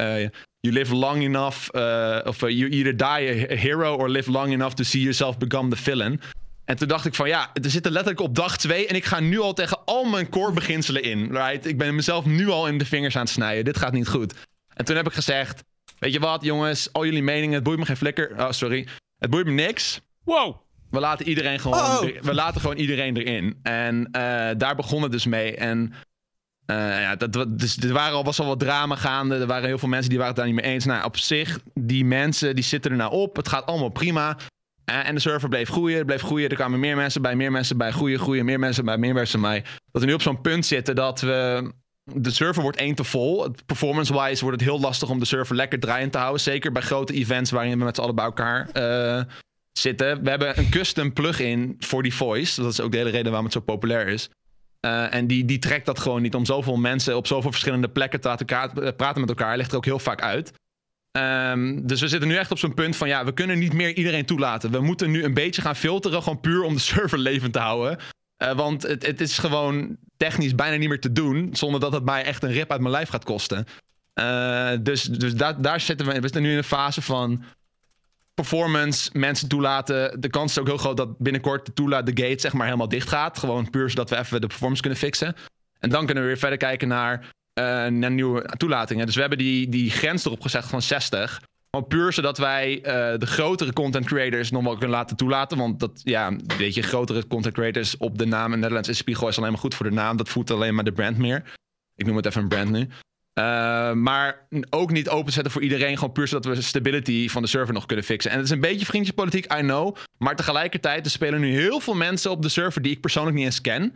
Ik heb echt heel veel mensen moeten toevoegen op Discord om gewoon... Hi, ik zie dat je surf speelt, leuk, weet je, ik ken je niet, hi. Er zijn ook heel veel mensen die elkaar gewoon niet mogen. Zoals Chanel aangaf, die speelt nu met iemand op de server en die mogen elkaar absoluut niet. En ik heb ook heel veel DM's en calls gehad met mensen die spelen. Die zeiden van, ja Joost, ik weet het eigenlijk niet. Wie mag jij niet dan, Chanel? Baden, toch? Hoorden ze net. Kom op, Daniel. Never mind. Dude, forget I even asked. Zo clueless ben je nou ook weer niet. Nee, ja, soms wel. Nee, ja. Hey, maar Joost. Hi. Hey, Joost, wil je vrienden worden met mij? Ja, ik nice op met je altijd. Ja, het is ook heel kut nu, want we zitten nu ook in zo'n punt dat we echt aan het nitpikken zijn. Dus dan hebben mensen bijvoorbeeld 59 viewers in the last 30 days. Ja. En denk van, 1 kijker. Ha, weet je wel, officieel ben je niet welkom, maar weet je, dat soort dingen. Het is heel lastig. Het is heel lastig om inclusive te blijven en ja. Is het niet een beetje... Wel, het is wel een beetje van als iemand wel de fout in gaat die toe is gelaten, die wel... gaat lopen kutten bij anderen, dat het wel vrij snel klaar is. Ja, we zijn vrij hard op de regels, puur omdat we zoveel mensen toelaten die we niet kennen. Als mensen het 1 keer verpesten, dan zijn ze ook gewoon weg van de server. Gewoon klaar. Dan ben je gewoon klaar ook. We hebben best wel een flinke waslijst aan regels nu. Puur om ook om de grotere streamers een beetje te beschermen tegen de wat kleinere streamers die misschien lychee kunnen overkomen. Maar als die regels gewoon niet worden geaccepteerd, dan ben je gewoon weg. Hey, maar Joost, even een andere deal dan, hè? Als ik nou de teamsong maak van jouw SMP Netherlands server. Mm-hmm. Hè? Ik wil dan helpen. Dan moet je hopen dat daar meer dan 60 mensen naar kijken. Ja. Dan doen we... Ik doe het wel. Ik zit er al op. Dus dan maak ik er een sikke remix van. Die weer... Maar luister, is het echt zo heftig dat mensen echt helemaal boos zijn van dat het vriendjespolitiek is en zo? Misschien komt het omdat ik een volwassen man ben en kinderen heb. Maar ik snap het niet. Ja, ik snap het niet, maar ja. Het is helaas wel zo. Nou ja, veel mensen zijn salty dat ze er niet op mogen. En dan gaan ze iedereen behalve zichzelf de schuld geven. Ja, oké. Nou, verzin zelf een goed idee. Ik zeg nu alvast, het komt door mezelf. Ik ben gewoon een kutjong. Dat is het gewoon. Daar gaat het gewoon om. Ik ben er gewoon Ik baal wel een beetje nu, want ik heb zeg maar een trend gemaakt. Samen met wat anderen hebben we een trend gemaakt die ik zelf niet kan gebruiken. Zeg maar, ik heb het gewoon te druk nu met al de shit eromheen dat ik gewoon niet zelf kan spelen. Waardoor ik gewoon niet die streamuren kan halen en niet op de server kan spelen. Waardoor ik heel achterloop. We hebben echt al best wel veel calls gehad en best wel veel gesprekken gewoon over kleine issues. Maar dat wordt dan, ja, het is gewoon heel kut. En dat wordt dan heel groot. En dan moet je daar moet je gewoon echt over praten. Daar moet je voor zitten. Omdat maar als ik even belangrijk is. Is het niet gewoon uiteindelijk soort van... is een beetje een theorie, hè? Maar is het niet onvermijdelijk dat dit implodeert? En net zoals dat uiteindelijk zeg maar grote bedrijven... weet je wel, naarmate ze steeds groter worden... worden ze steeds logger. En op een gegeven moment ontstaat er meer gezeik. En dan gaan ze failliet. Als in, is het niet zo dat los van natuurlijk hoe lang vindt iedereen Minecraft leuk... die vraag heb je ook nog. Maar is het niet zo van... uiteindelijk gaan jullie een soort van slachtoffer worden van jullie eigen succes. De vraag is alleen, hoe lang duurt het? Ik heb daar ook nog wel iets over toe te voegen. Want ik krijg nu ook al mensen in mijn chat die zeggen van... eindelijk iemand die geen Minecraft speelt. Dus ik denk dat wel iets is waar jullie op voor moeten behoeden, zeg maar, dat gebeurt. En ik weet niet zo goed hoe je dat dan moet doen, maar... het probleem is gewoon, het is heel erg verslavend. En dat zul je denk ik van elke speler die erop speelt horen. Dat komt ook gewoon echt door die voice client. Het feit dat je gewoon ergens heen kan lopen, je komt iemand tegen en je kan met die persoon praten, maakt het heel verslavend om dit te spelen. En ik denk dat die verslaving is uitgewerkt en dat dit gewoon nog wel een ding kan blijven. Ik denk dat het uiteindelijk gewoon verzwakt. Dat is met alles zo, elk spel wat een hype is. Dat is altijd. Het is alleen de vraag inderdaad, wanneer gaat dat gebeuren? Hoe lang kan dit nog doorgaan? Dit blijft nog wel een tijdje doorgaan. Ik vind het best een goed plan om mensen te laten betalen om op de server te mogen of zo. Ja, ik zei voor de gein een keertje, als de server dood is, als niemand het meer speelt, ga ik gewoon whitelist verkopen aan kijkers en dan mogen ze de server op voor €5 of zo. Ik denk dat Daniel gaf het ook al aan in de vorige podcast. Op een gegeven moment zijn ze over. En ik denk dat dat eindigt als de grote streamers stoppen, als een Jeremy niet meer gaat streamen, als een Duncan niet meer gaat streamen. Als die 5000 kijkers er niet meer zijn en iedereen krijgt andere hobby's, dan is het klaar. Wat het ook anders maakt, zo'n SMP-server, dat wij een roleplay-element daarin hebben zitten. Dus dat je mensen tegenkomt en je bent eigenlijk gewoon een soort character. Weet je, ik speel dan zelf een advocaat. Nou, ik heb nog nooit rechten gehad of zo, of iets met de wet bekeken, maar ik speel wel gewoon advocaat. En dan heb je heel veel meer mensen die er gewoon echt in mee roleplayen. En dat maakt het toch ook alweer... net een tikkeltje anders dan een normale Minecraft-server. Ja, dat is de reden. Ik denk dat dit best wel lang kan blijven bestaan. Ja. Daniel, wat pil jij, Daniel? No comment. Minecraft. Ik ben officier van justitie en stripper. En stripper, ja. En invalrechter. Ik ben best wel kijken om de roleplay en ook best wel spelen om de roleplay. Want ik ben nou... er is nou ook een Reject SMP gemaakt. Reject SMP? Ja, er is een Reject SMP gemaakt. Hoe kom ik daarin? Dan moet je eerst aanmelden bij Joost. Dan moet je, zeg maar... Ja, dat heb ik al gedaan. Alles al gebeurd. En dan mag je erin, ja. Dat is allemaal gebeurd. Maar daar zit eigenlijk het hele concept roleplay er niet in. Het is eigenlijk gewoon een Minecraft-server waar wat mensen in kunnen. En dat mis ik eigenlijk wel. Want ik ben er ook voor gevraagd. Het is toch anders dan Nederland SMP met roleplay eigenlijk. Maar kijk, maar luister, je zegt niet... want dat is exact wat ik dus wilde voorkomen met dit hele plan. Ik wilde alle SMP's samengooien. Gewoon puur dat er eentje was.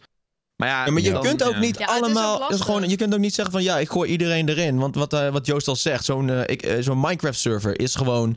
Die moet je onderhouden. Dat is op een gegeven moment, als er heel veel mensen op één plek komen... Het gaat laggen en al die shit en al die dingen. En als jij iedereen maar blijft aan...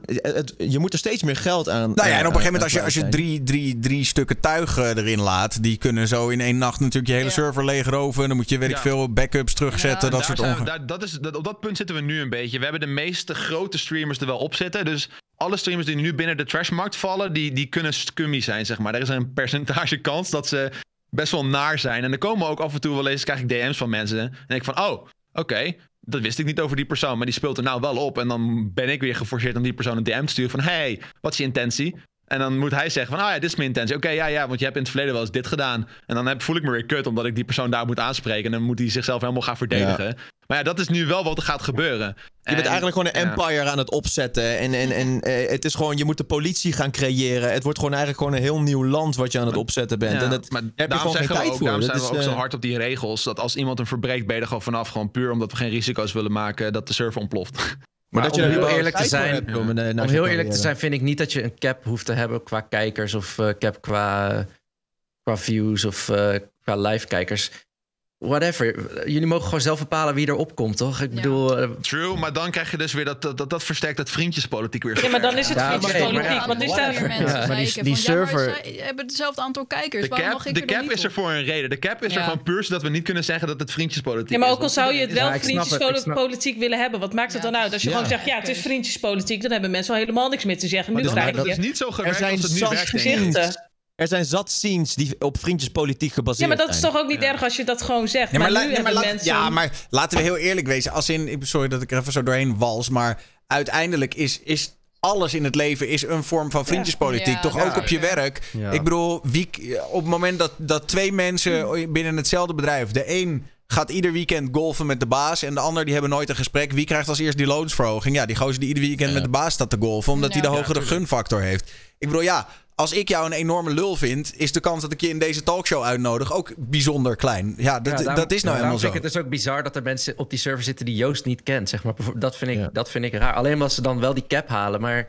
Ja, maar er zijn wel mensen die op jullie server zitten die jullie niet kennen. Ja, het idee van die server is gewoon... Ja, ik snap wel. Dat is eigenlijk misschien ook wel de downfall. Maar tegelijkertijd denk ik ook dat het de strength is. Want het is gewoon ik die gewoon inclusive wil zijn. En misschien is dat ook dom. Want er is een reden waarom iedereen op een eigen eilandje zit. En er is een reden waarom vroeger dus David en DHD bestond. Weet je wel, je had twee kampen in het wereld, in het landschap. Maar ik denk dan van, ik wil gewoon vriendjes zijn met iedereen. Laten we gewoon regenbogen maken. Dat gaat niet. Dat gaat niet. Maar dat is de naïviteit die ik gewoon in me heb. En daarom wil ik dit gewoon zo graag proberen. En het gaat op zich wel, want je hebt gewoon die colored wool. En je kan ook... Maar kunnen we dan niet het woord vriendjespolitiek, kunnen we dat niet veranderen? En je moet gewoon een beetje netwerken. Als je in het netwerk zit van die mensen, weet je wel, je zit een beetje in dat... Kijk, je krijgt wel het gevoel, je moet wel een beetje in die Twitch gaande zijn om erin te komen, toch? Dat is een beetje van, wow, Nederland, SMP is wel, wow, dat zijn de Twitchers die gaande zijn op Twitch. Want je gaat er niet in zitten als je 10 kijkers hebt, snap je? Maar maak er dan geen vriendjespolitiek van, maar noem het... Oh, die hebben echt een lekker netwerk op Twitch. Snap je? Ja. En dat je echt een netwerk in je Minecraft gooit, zeg maar. Nou ja, dat is wat we willen. We willen gewoon dedicated streamers die gewoon wat bereikt hebben buiten de server om. En dan kunnen ze spelen. Want dat is ook een groot ding. Hoor, maar als dat dan gewoon staat bij zeg maar als je aanmeldt. Dat is gewoon puur ik die zeg maar mensen aanstuur. En die mensen die ik aanstuur snappen mijn filosofie niet helemaal. Ik ben ook niet geboren leider, jongens. Ik doe mijn best. Dus de website is ook fucking bout. Ik doe mijn best. Iedereen die volgeling is van Joost die dat fixt, kijk even allemaal die Daniel stream, want dan weet je precies hoe Joost zich voelt. Je kunt in principe ook gewoon zeggen dat het concept is veranderd. En dat, eigenlijk als je dat al zegt, dan zou dat eigenlijk al best wel duidelijk zijn. Het concept was eerst voor iedereen en het concept is nu gewoon, je hebt een minimumaantal. Ja, het is voor iedereen, maar iedereen is te veel. Dus gewoon even normaal. De eerste groep was ook niet roleplay bijvoorbeeld. Tenminste, dat was niet...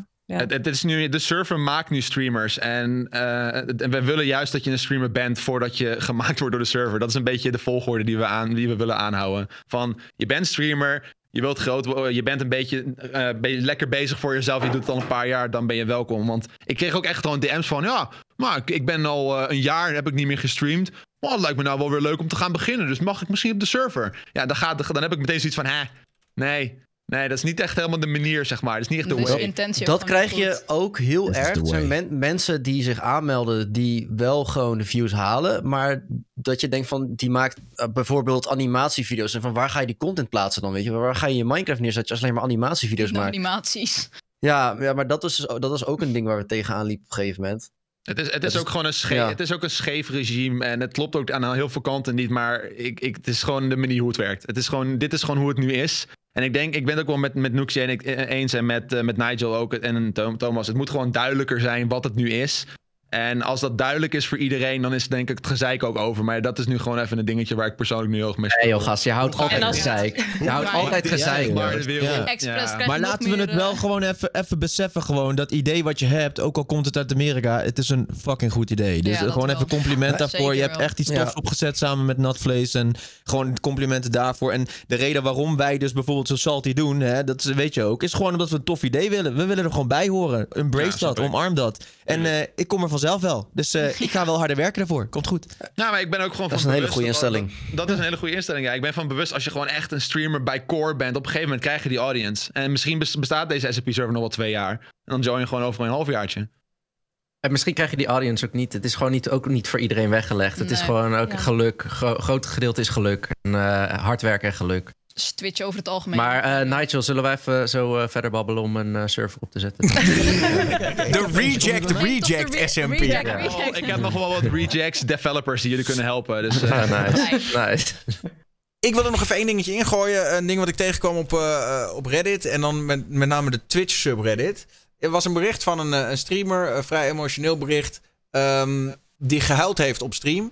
En ik kan het je even voorlezen. I had a rough time tonight. I was streaming a game and a long-time viewer started going off on me in chat. I've been streaming for almost 6 months and this person has been watching me and in chat since the start. They've been extremely supportive up until this point. Dus het lange verhaal is eigenlijk die vaste kijker die er al heel lang bij was, die is in 1 keer soort van geturnd en is in 1 keer niet meer zo positief, maar begint in 1 keer een soort van zuur te doen. Waarschijnlijk omdat hij niet genoeg aandacht kreeg of whatever. De streamer of streamster, dat weten we niet. Is uiteindelijk in huilen uitgebarsten. En heeft nu zoiets van, ja, wat moet ik nu doen? Ik voel me een beetje beschaamd dat ik gehuild heb op mijn stream. Ik weet niet wat ik nu moet doen. Moet ik het er nou over hebben? Moet ik het laten? En diegene is ook nog eens heel erg verdrietig, omdat midden in de huilepisode kwam er dan ook nog eens een raid van iemand anders. Goede timing. Ja, waar was de kijker boos over dan? Op te weinig aandacht, denk ik. Staat dat er niet bij? Nou, hier, this person had been condescending to me multiple occasions and started getting too involved with the personal details of my life. Like their support gave them the right. Misschien is dat wel iets wat jij kan herkennen, Sean, want ik heb jou daar ook wel eens over gehoord. Ja, dat ken ik heel goed. Dus ja. Ik zou lekker doorgaan, niet benoemen, joh. Wie, Sean of San? Sean, wat?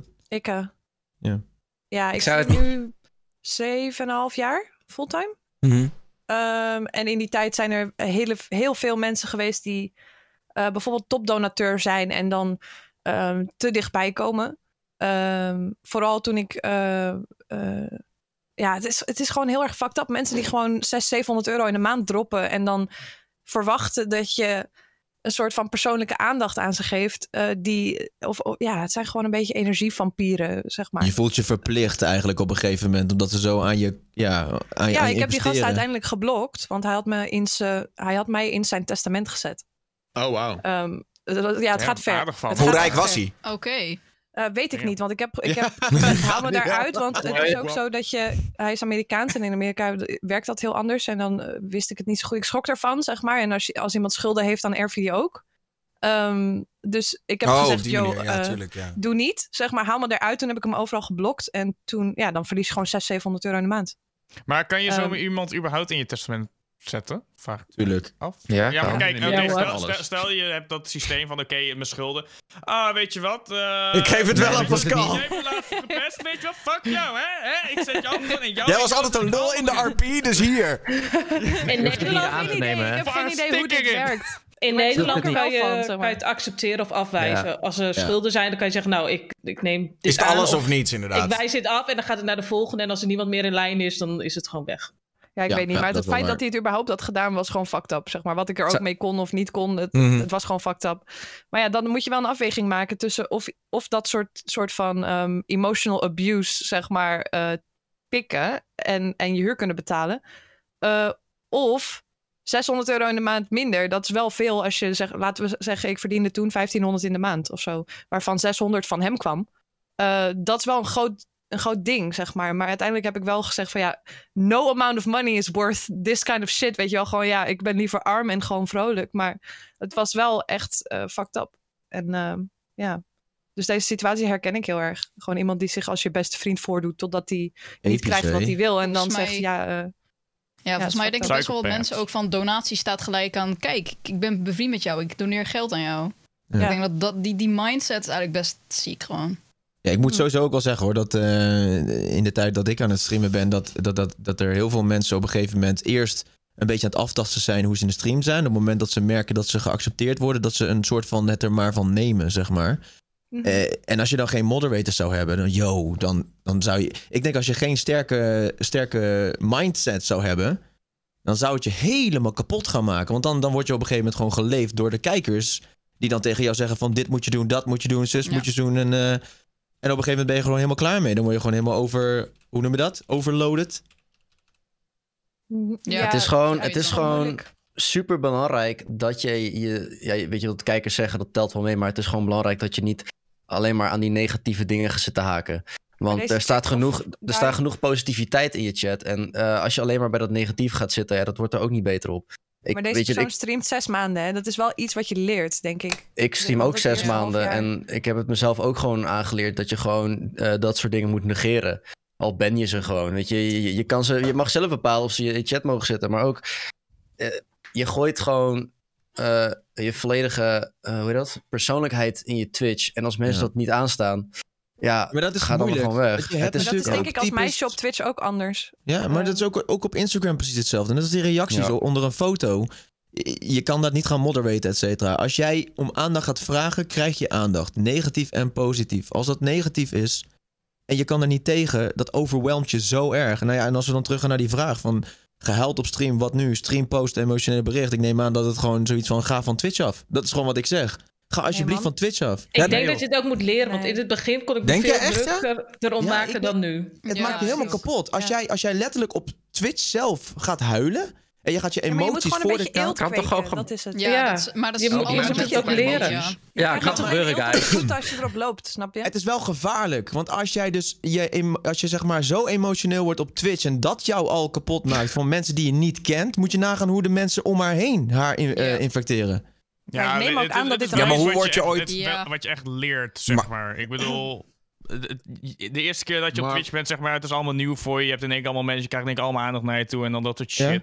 Maar op een gegeven moment, je moet gewoon door die zure kutappel heen bijten en dan merk je vanzelf of je het wel wat voor je is of niet. En als je er nooit doorheen bijt, dan weet je het nooit. Ik denk wel dat als je opgeeft, zeg maar, tenminste, even als reactie op wat Nigel zegt, dat als je opgeeft, dat het alleen maar harder aankomt. Want als jij op een gegeven moment, zeg maar, stel je bent al over die grens heen dat je hebt gejankt op Twitch, dan vind ik ook... Dan moet je ook gewoon doorpakken, kijkers vertellen hoe het zit... en zeggen, fuck hem, ik pak door... in plaats van dat je daar dan in blijft hangen, toch? Kijk, als je elke stream huilt, is het wat anders. Maar als je een keer huilt, daar kan je toch van leren. En dan...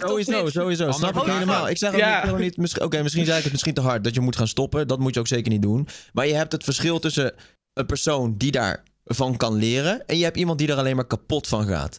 Maar ze willen van leren, want anders posten ze zoiets niet ook op Reddit. Ja, ze vroeg het.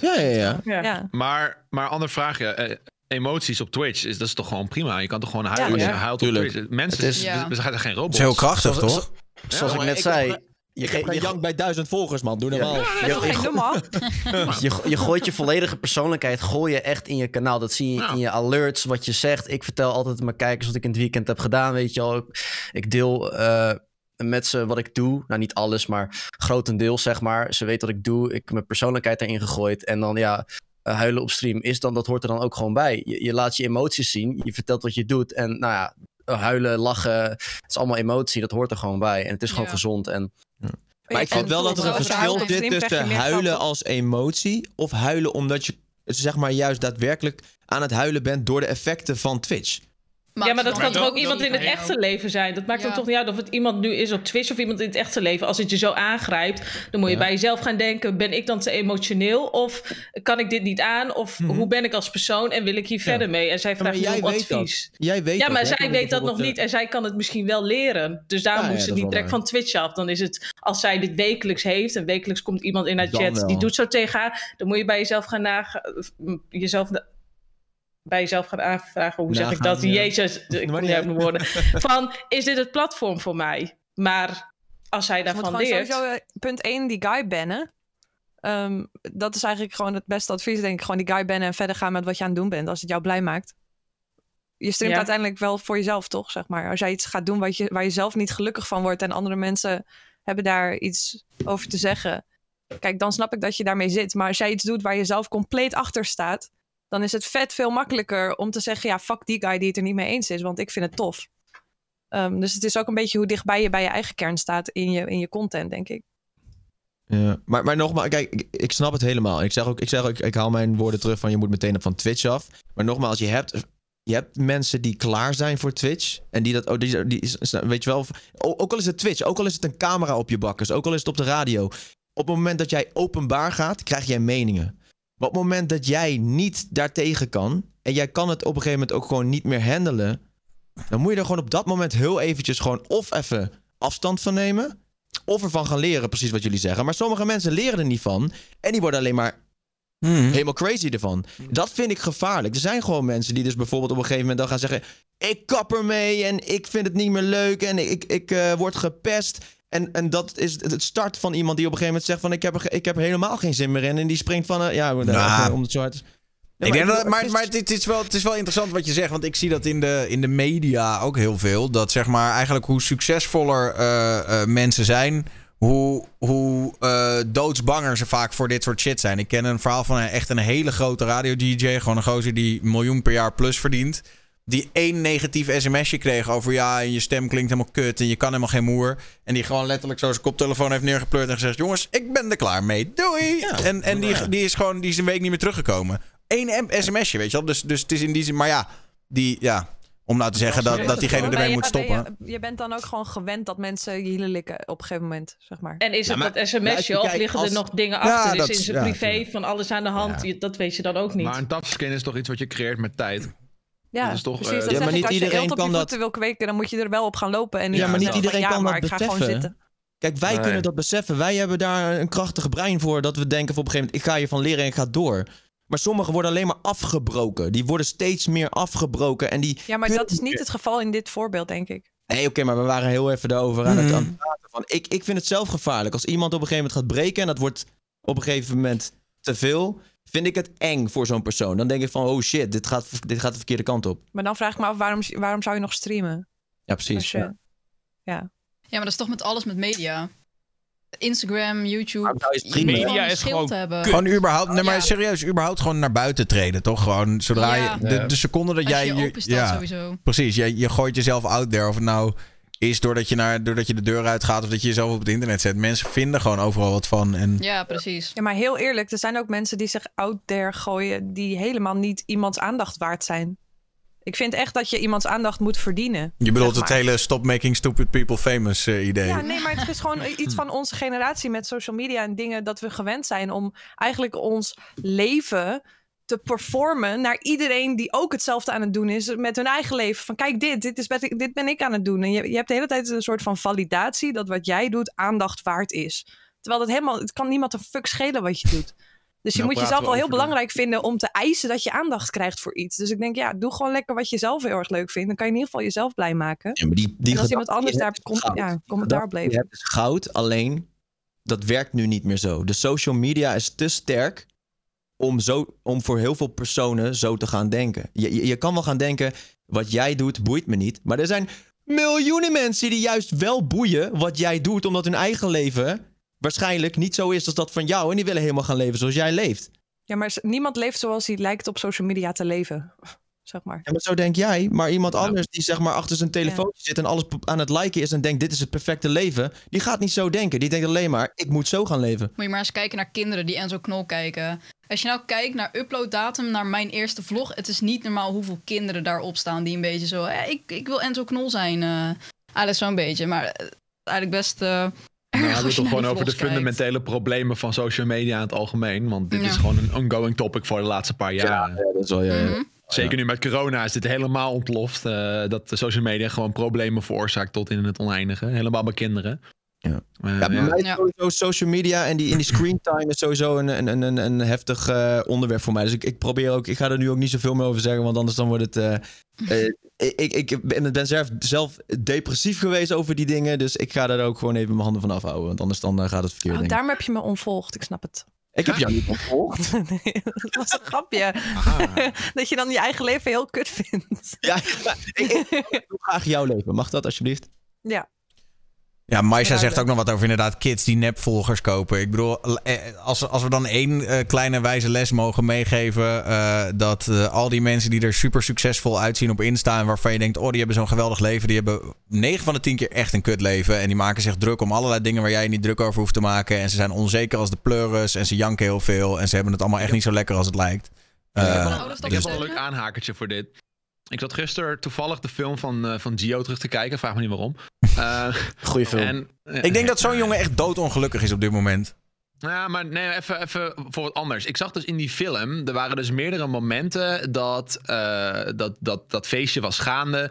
En er waren van die meiden. En dan kwam er zo'n jongen aanlopen. En dan zei die meiden, ja, wie ben jij? En dan, ja, hij heeft maar 350 volgers op Instagram. 350k? Nee, 350. Oh, En toen dacht ik echt van, is dit nou het idee wat we moeten projecteren op onze kinderen? Weet je wel, dit is een kinderfilm, right? Waarom, is het oké? Ik ging daar echt over nadenken van. En dat gebeurde wel vaker. En dan is het niet alleen projecteren. Er zijn vast wel meer films die dit hebben gedaan. Maar dat moeten we toch ook gewoon niet meer gaan pikken dan, of wel? Maar zou dat dan ook in het echt gebeuren? Ja 100%. Luister, hoeveel appjes je als creator wel niet krijgt van... joh, wil je me alsjeblieft terugvolgen, het is mijn verjaardag, dat soort ongein. Dat willen ze alleen maar om vervolgens weer... Nou ja. Ja. Nou, het was vroeger al van hoeveel vrienden heb jij op Hives, weet je, toen begon het al.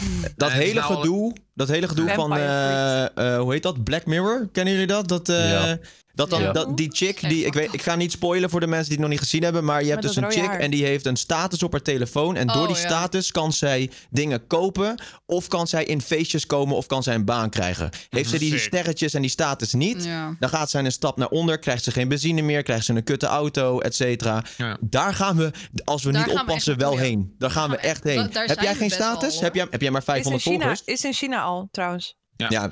Echt? Maar dat is wel op basis van hoe je je gedraagt in de maatschappij. Ja. Dat is volgens mij niet op basis van hoe populair je bent. Nou, dus allebei wel... volgens mij wel hoor. Wel ja? Ja, nee, het gaat erover dat je een bepaalde... wat mensen over je denken, zeg maar. Dat een soort je kan op personen een soort van review achterlaten. Zeg maar. Ja. Volgens mij als je al één ding fout daar deed... was het echt gewoon meteen...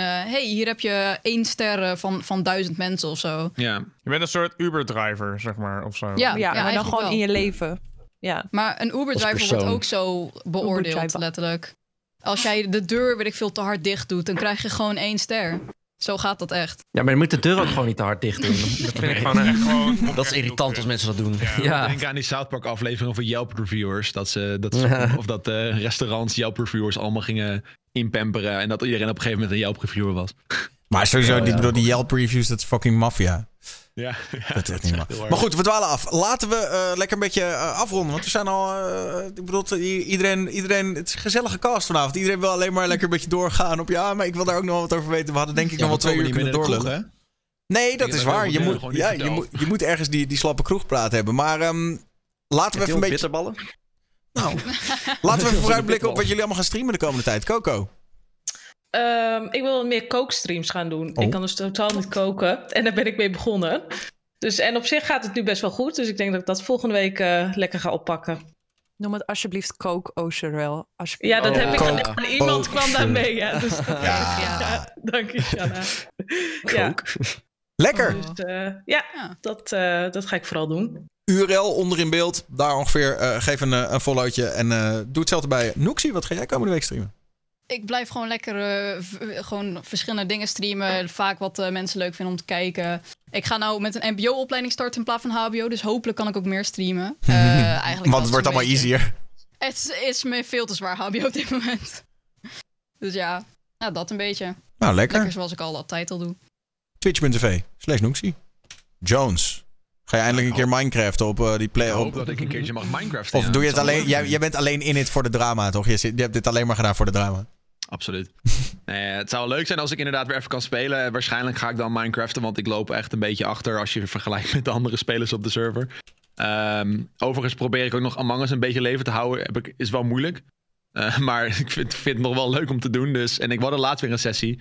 Toen was ook aan het einde iedereen van... Ja, dat is toch wel wat leuk eigenlijk. Weet je. We hebben het nu een tijdje niet meer gespeeld. Het begint nou wel weer leuk te worden. Dus ja, dat probeer ik er in de afwisseling in te houden. Maar ja, Minecraft voorop. En ik hoop dat het lukt. Ja, dat.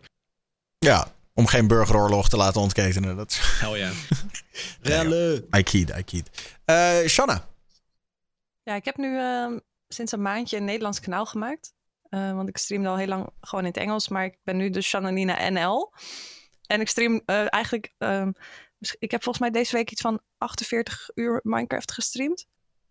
Dus ik denk dat ik misschien ook volgende week Minecraft ga streamen. Ik denk dat er dik in zit. Maar ik wil ook wel weer wat meer muziek naar mijn Nederlands kanaal halen. Dus ik ga ook wat Ableton streampjes doen. Maar vooral veel Nederlands, SMP. Lekker. Nou, twitch.tv/. Super vet. Als je haar raidt, als je een keer kan raiden, doe haar raiden. Want ze maakt echt vette muziek dan als je gaat raiden. Echt fucking vet. Een liedje voor de raid. Ja. Lekker. Shannanina NL, geef even het nieuwe kanaal een follow. Pascal, scherpe katen. Qua streamen heb ik eigenlijk niet echt een plan of zo. Eigenlijk ben ik voornamelijk meer met werk op dit moment. Je doet maar wat. Ik doe maar wat op streamen, zeg maar. Maar ik ben wel echt bezig met een heel vet project voor PlayStation. Oh. Dat wordt echt huge en heel nice. Dus daar ben ik eigenlijk heel erg meer mee bezig. En streamen doe ik er een beetje naast. En dan zal het Minecraft zijn of eigenlijk niks. Gewoon just chatting. Dus ja, that's it. Oké. Nou, geef hem ook een volletje. Twitch.tv/scherpekater. Thomas.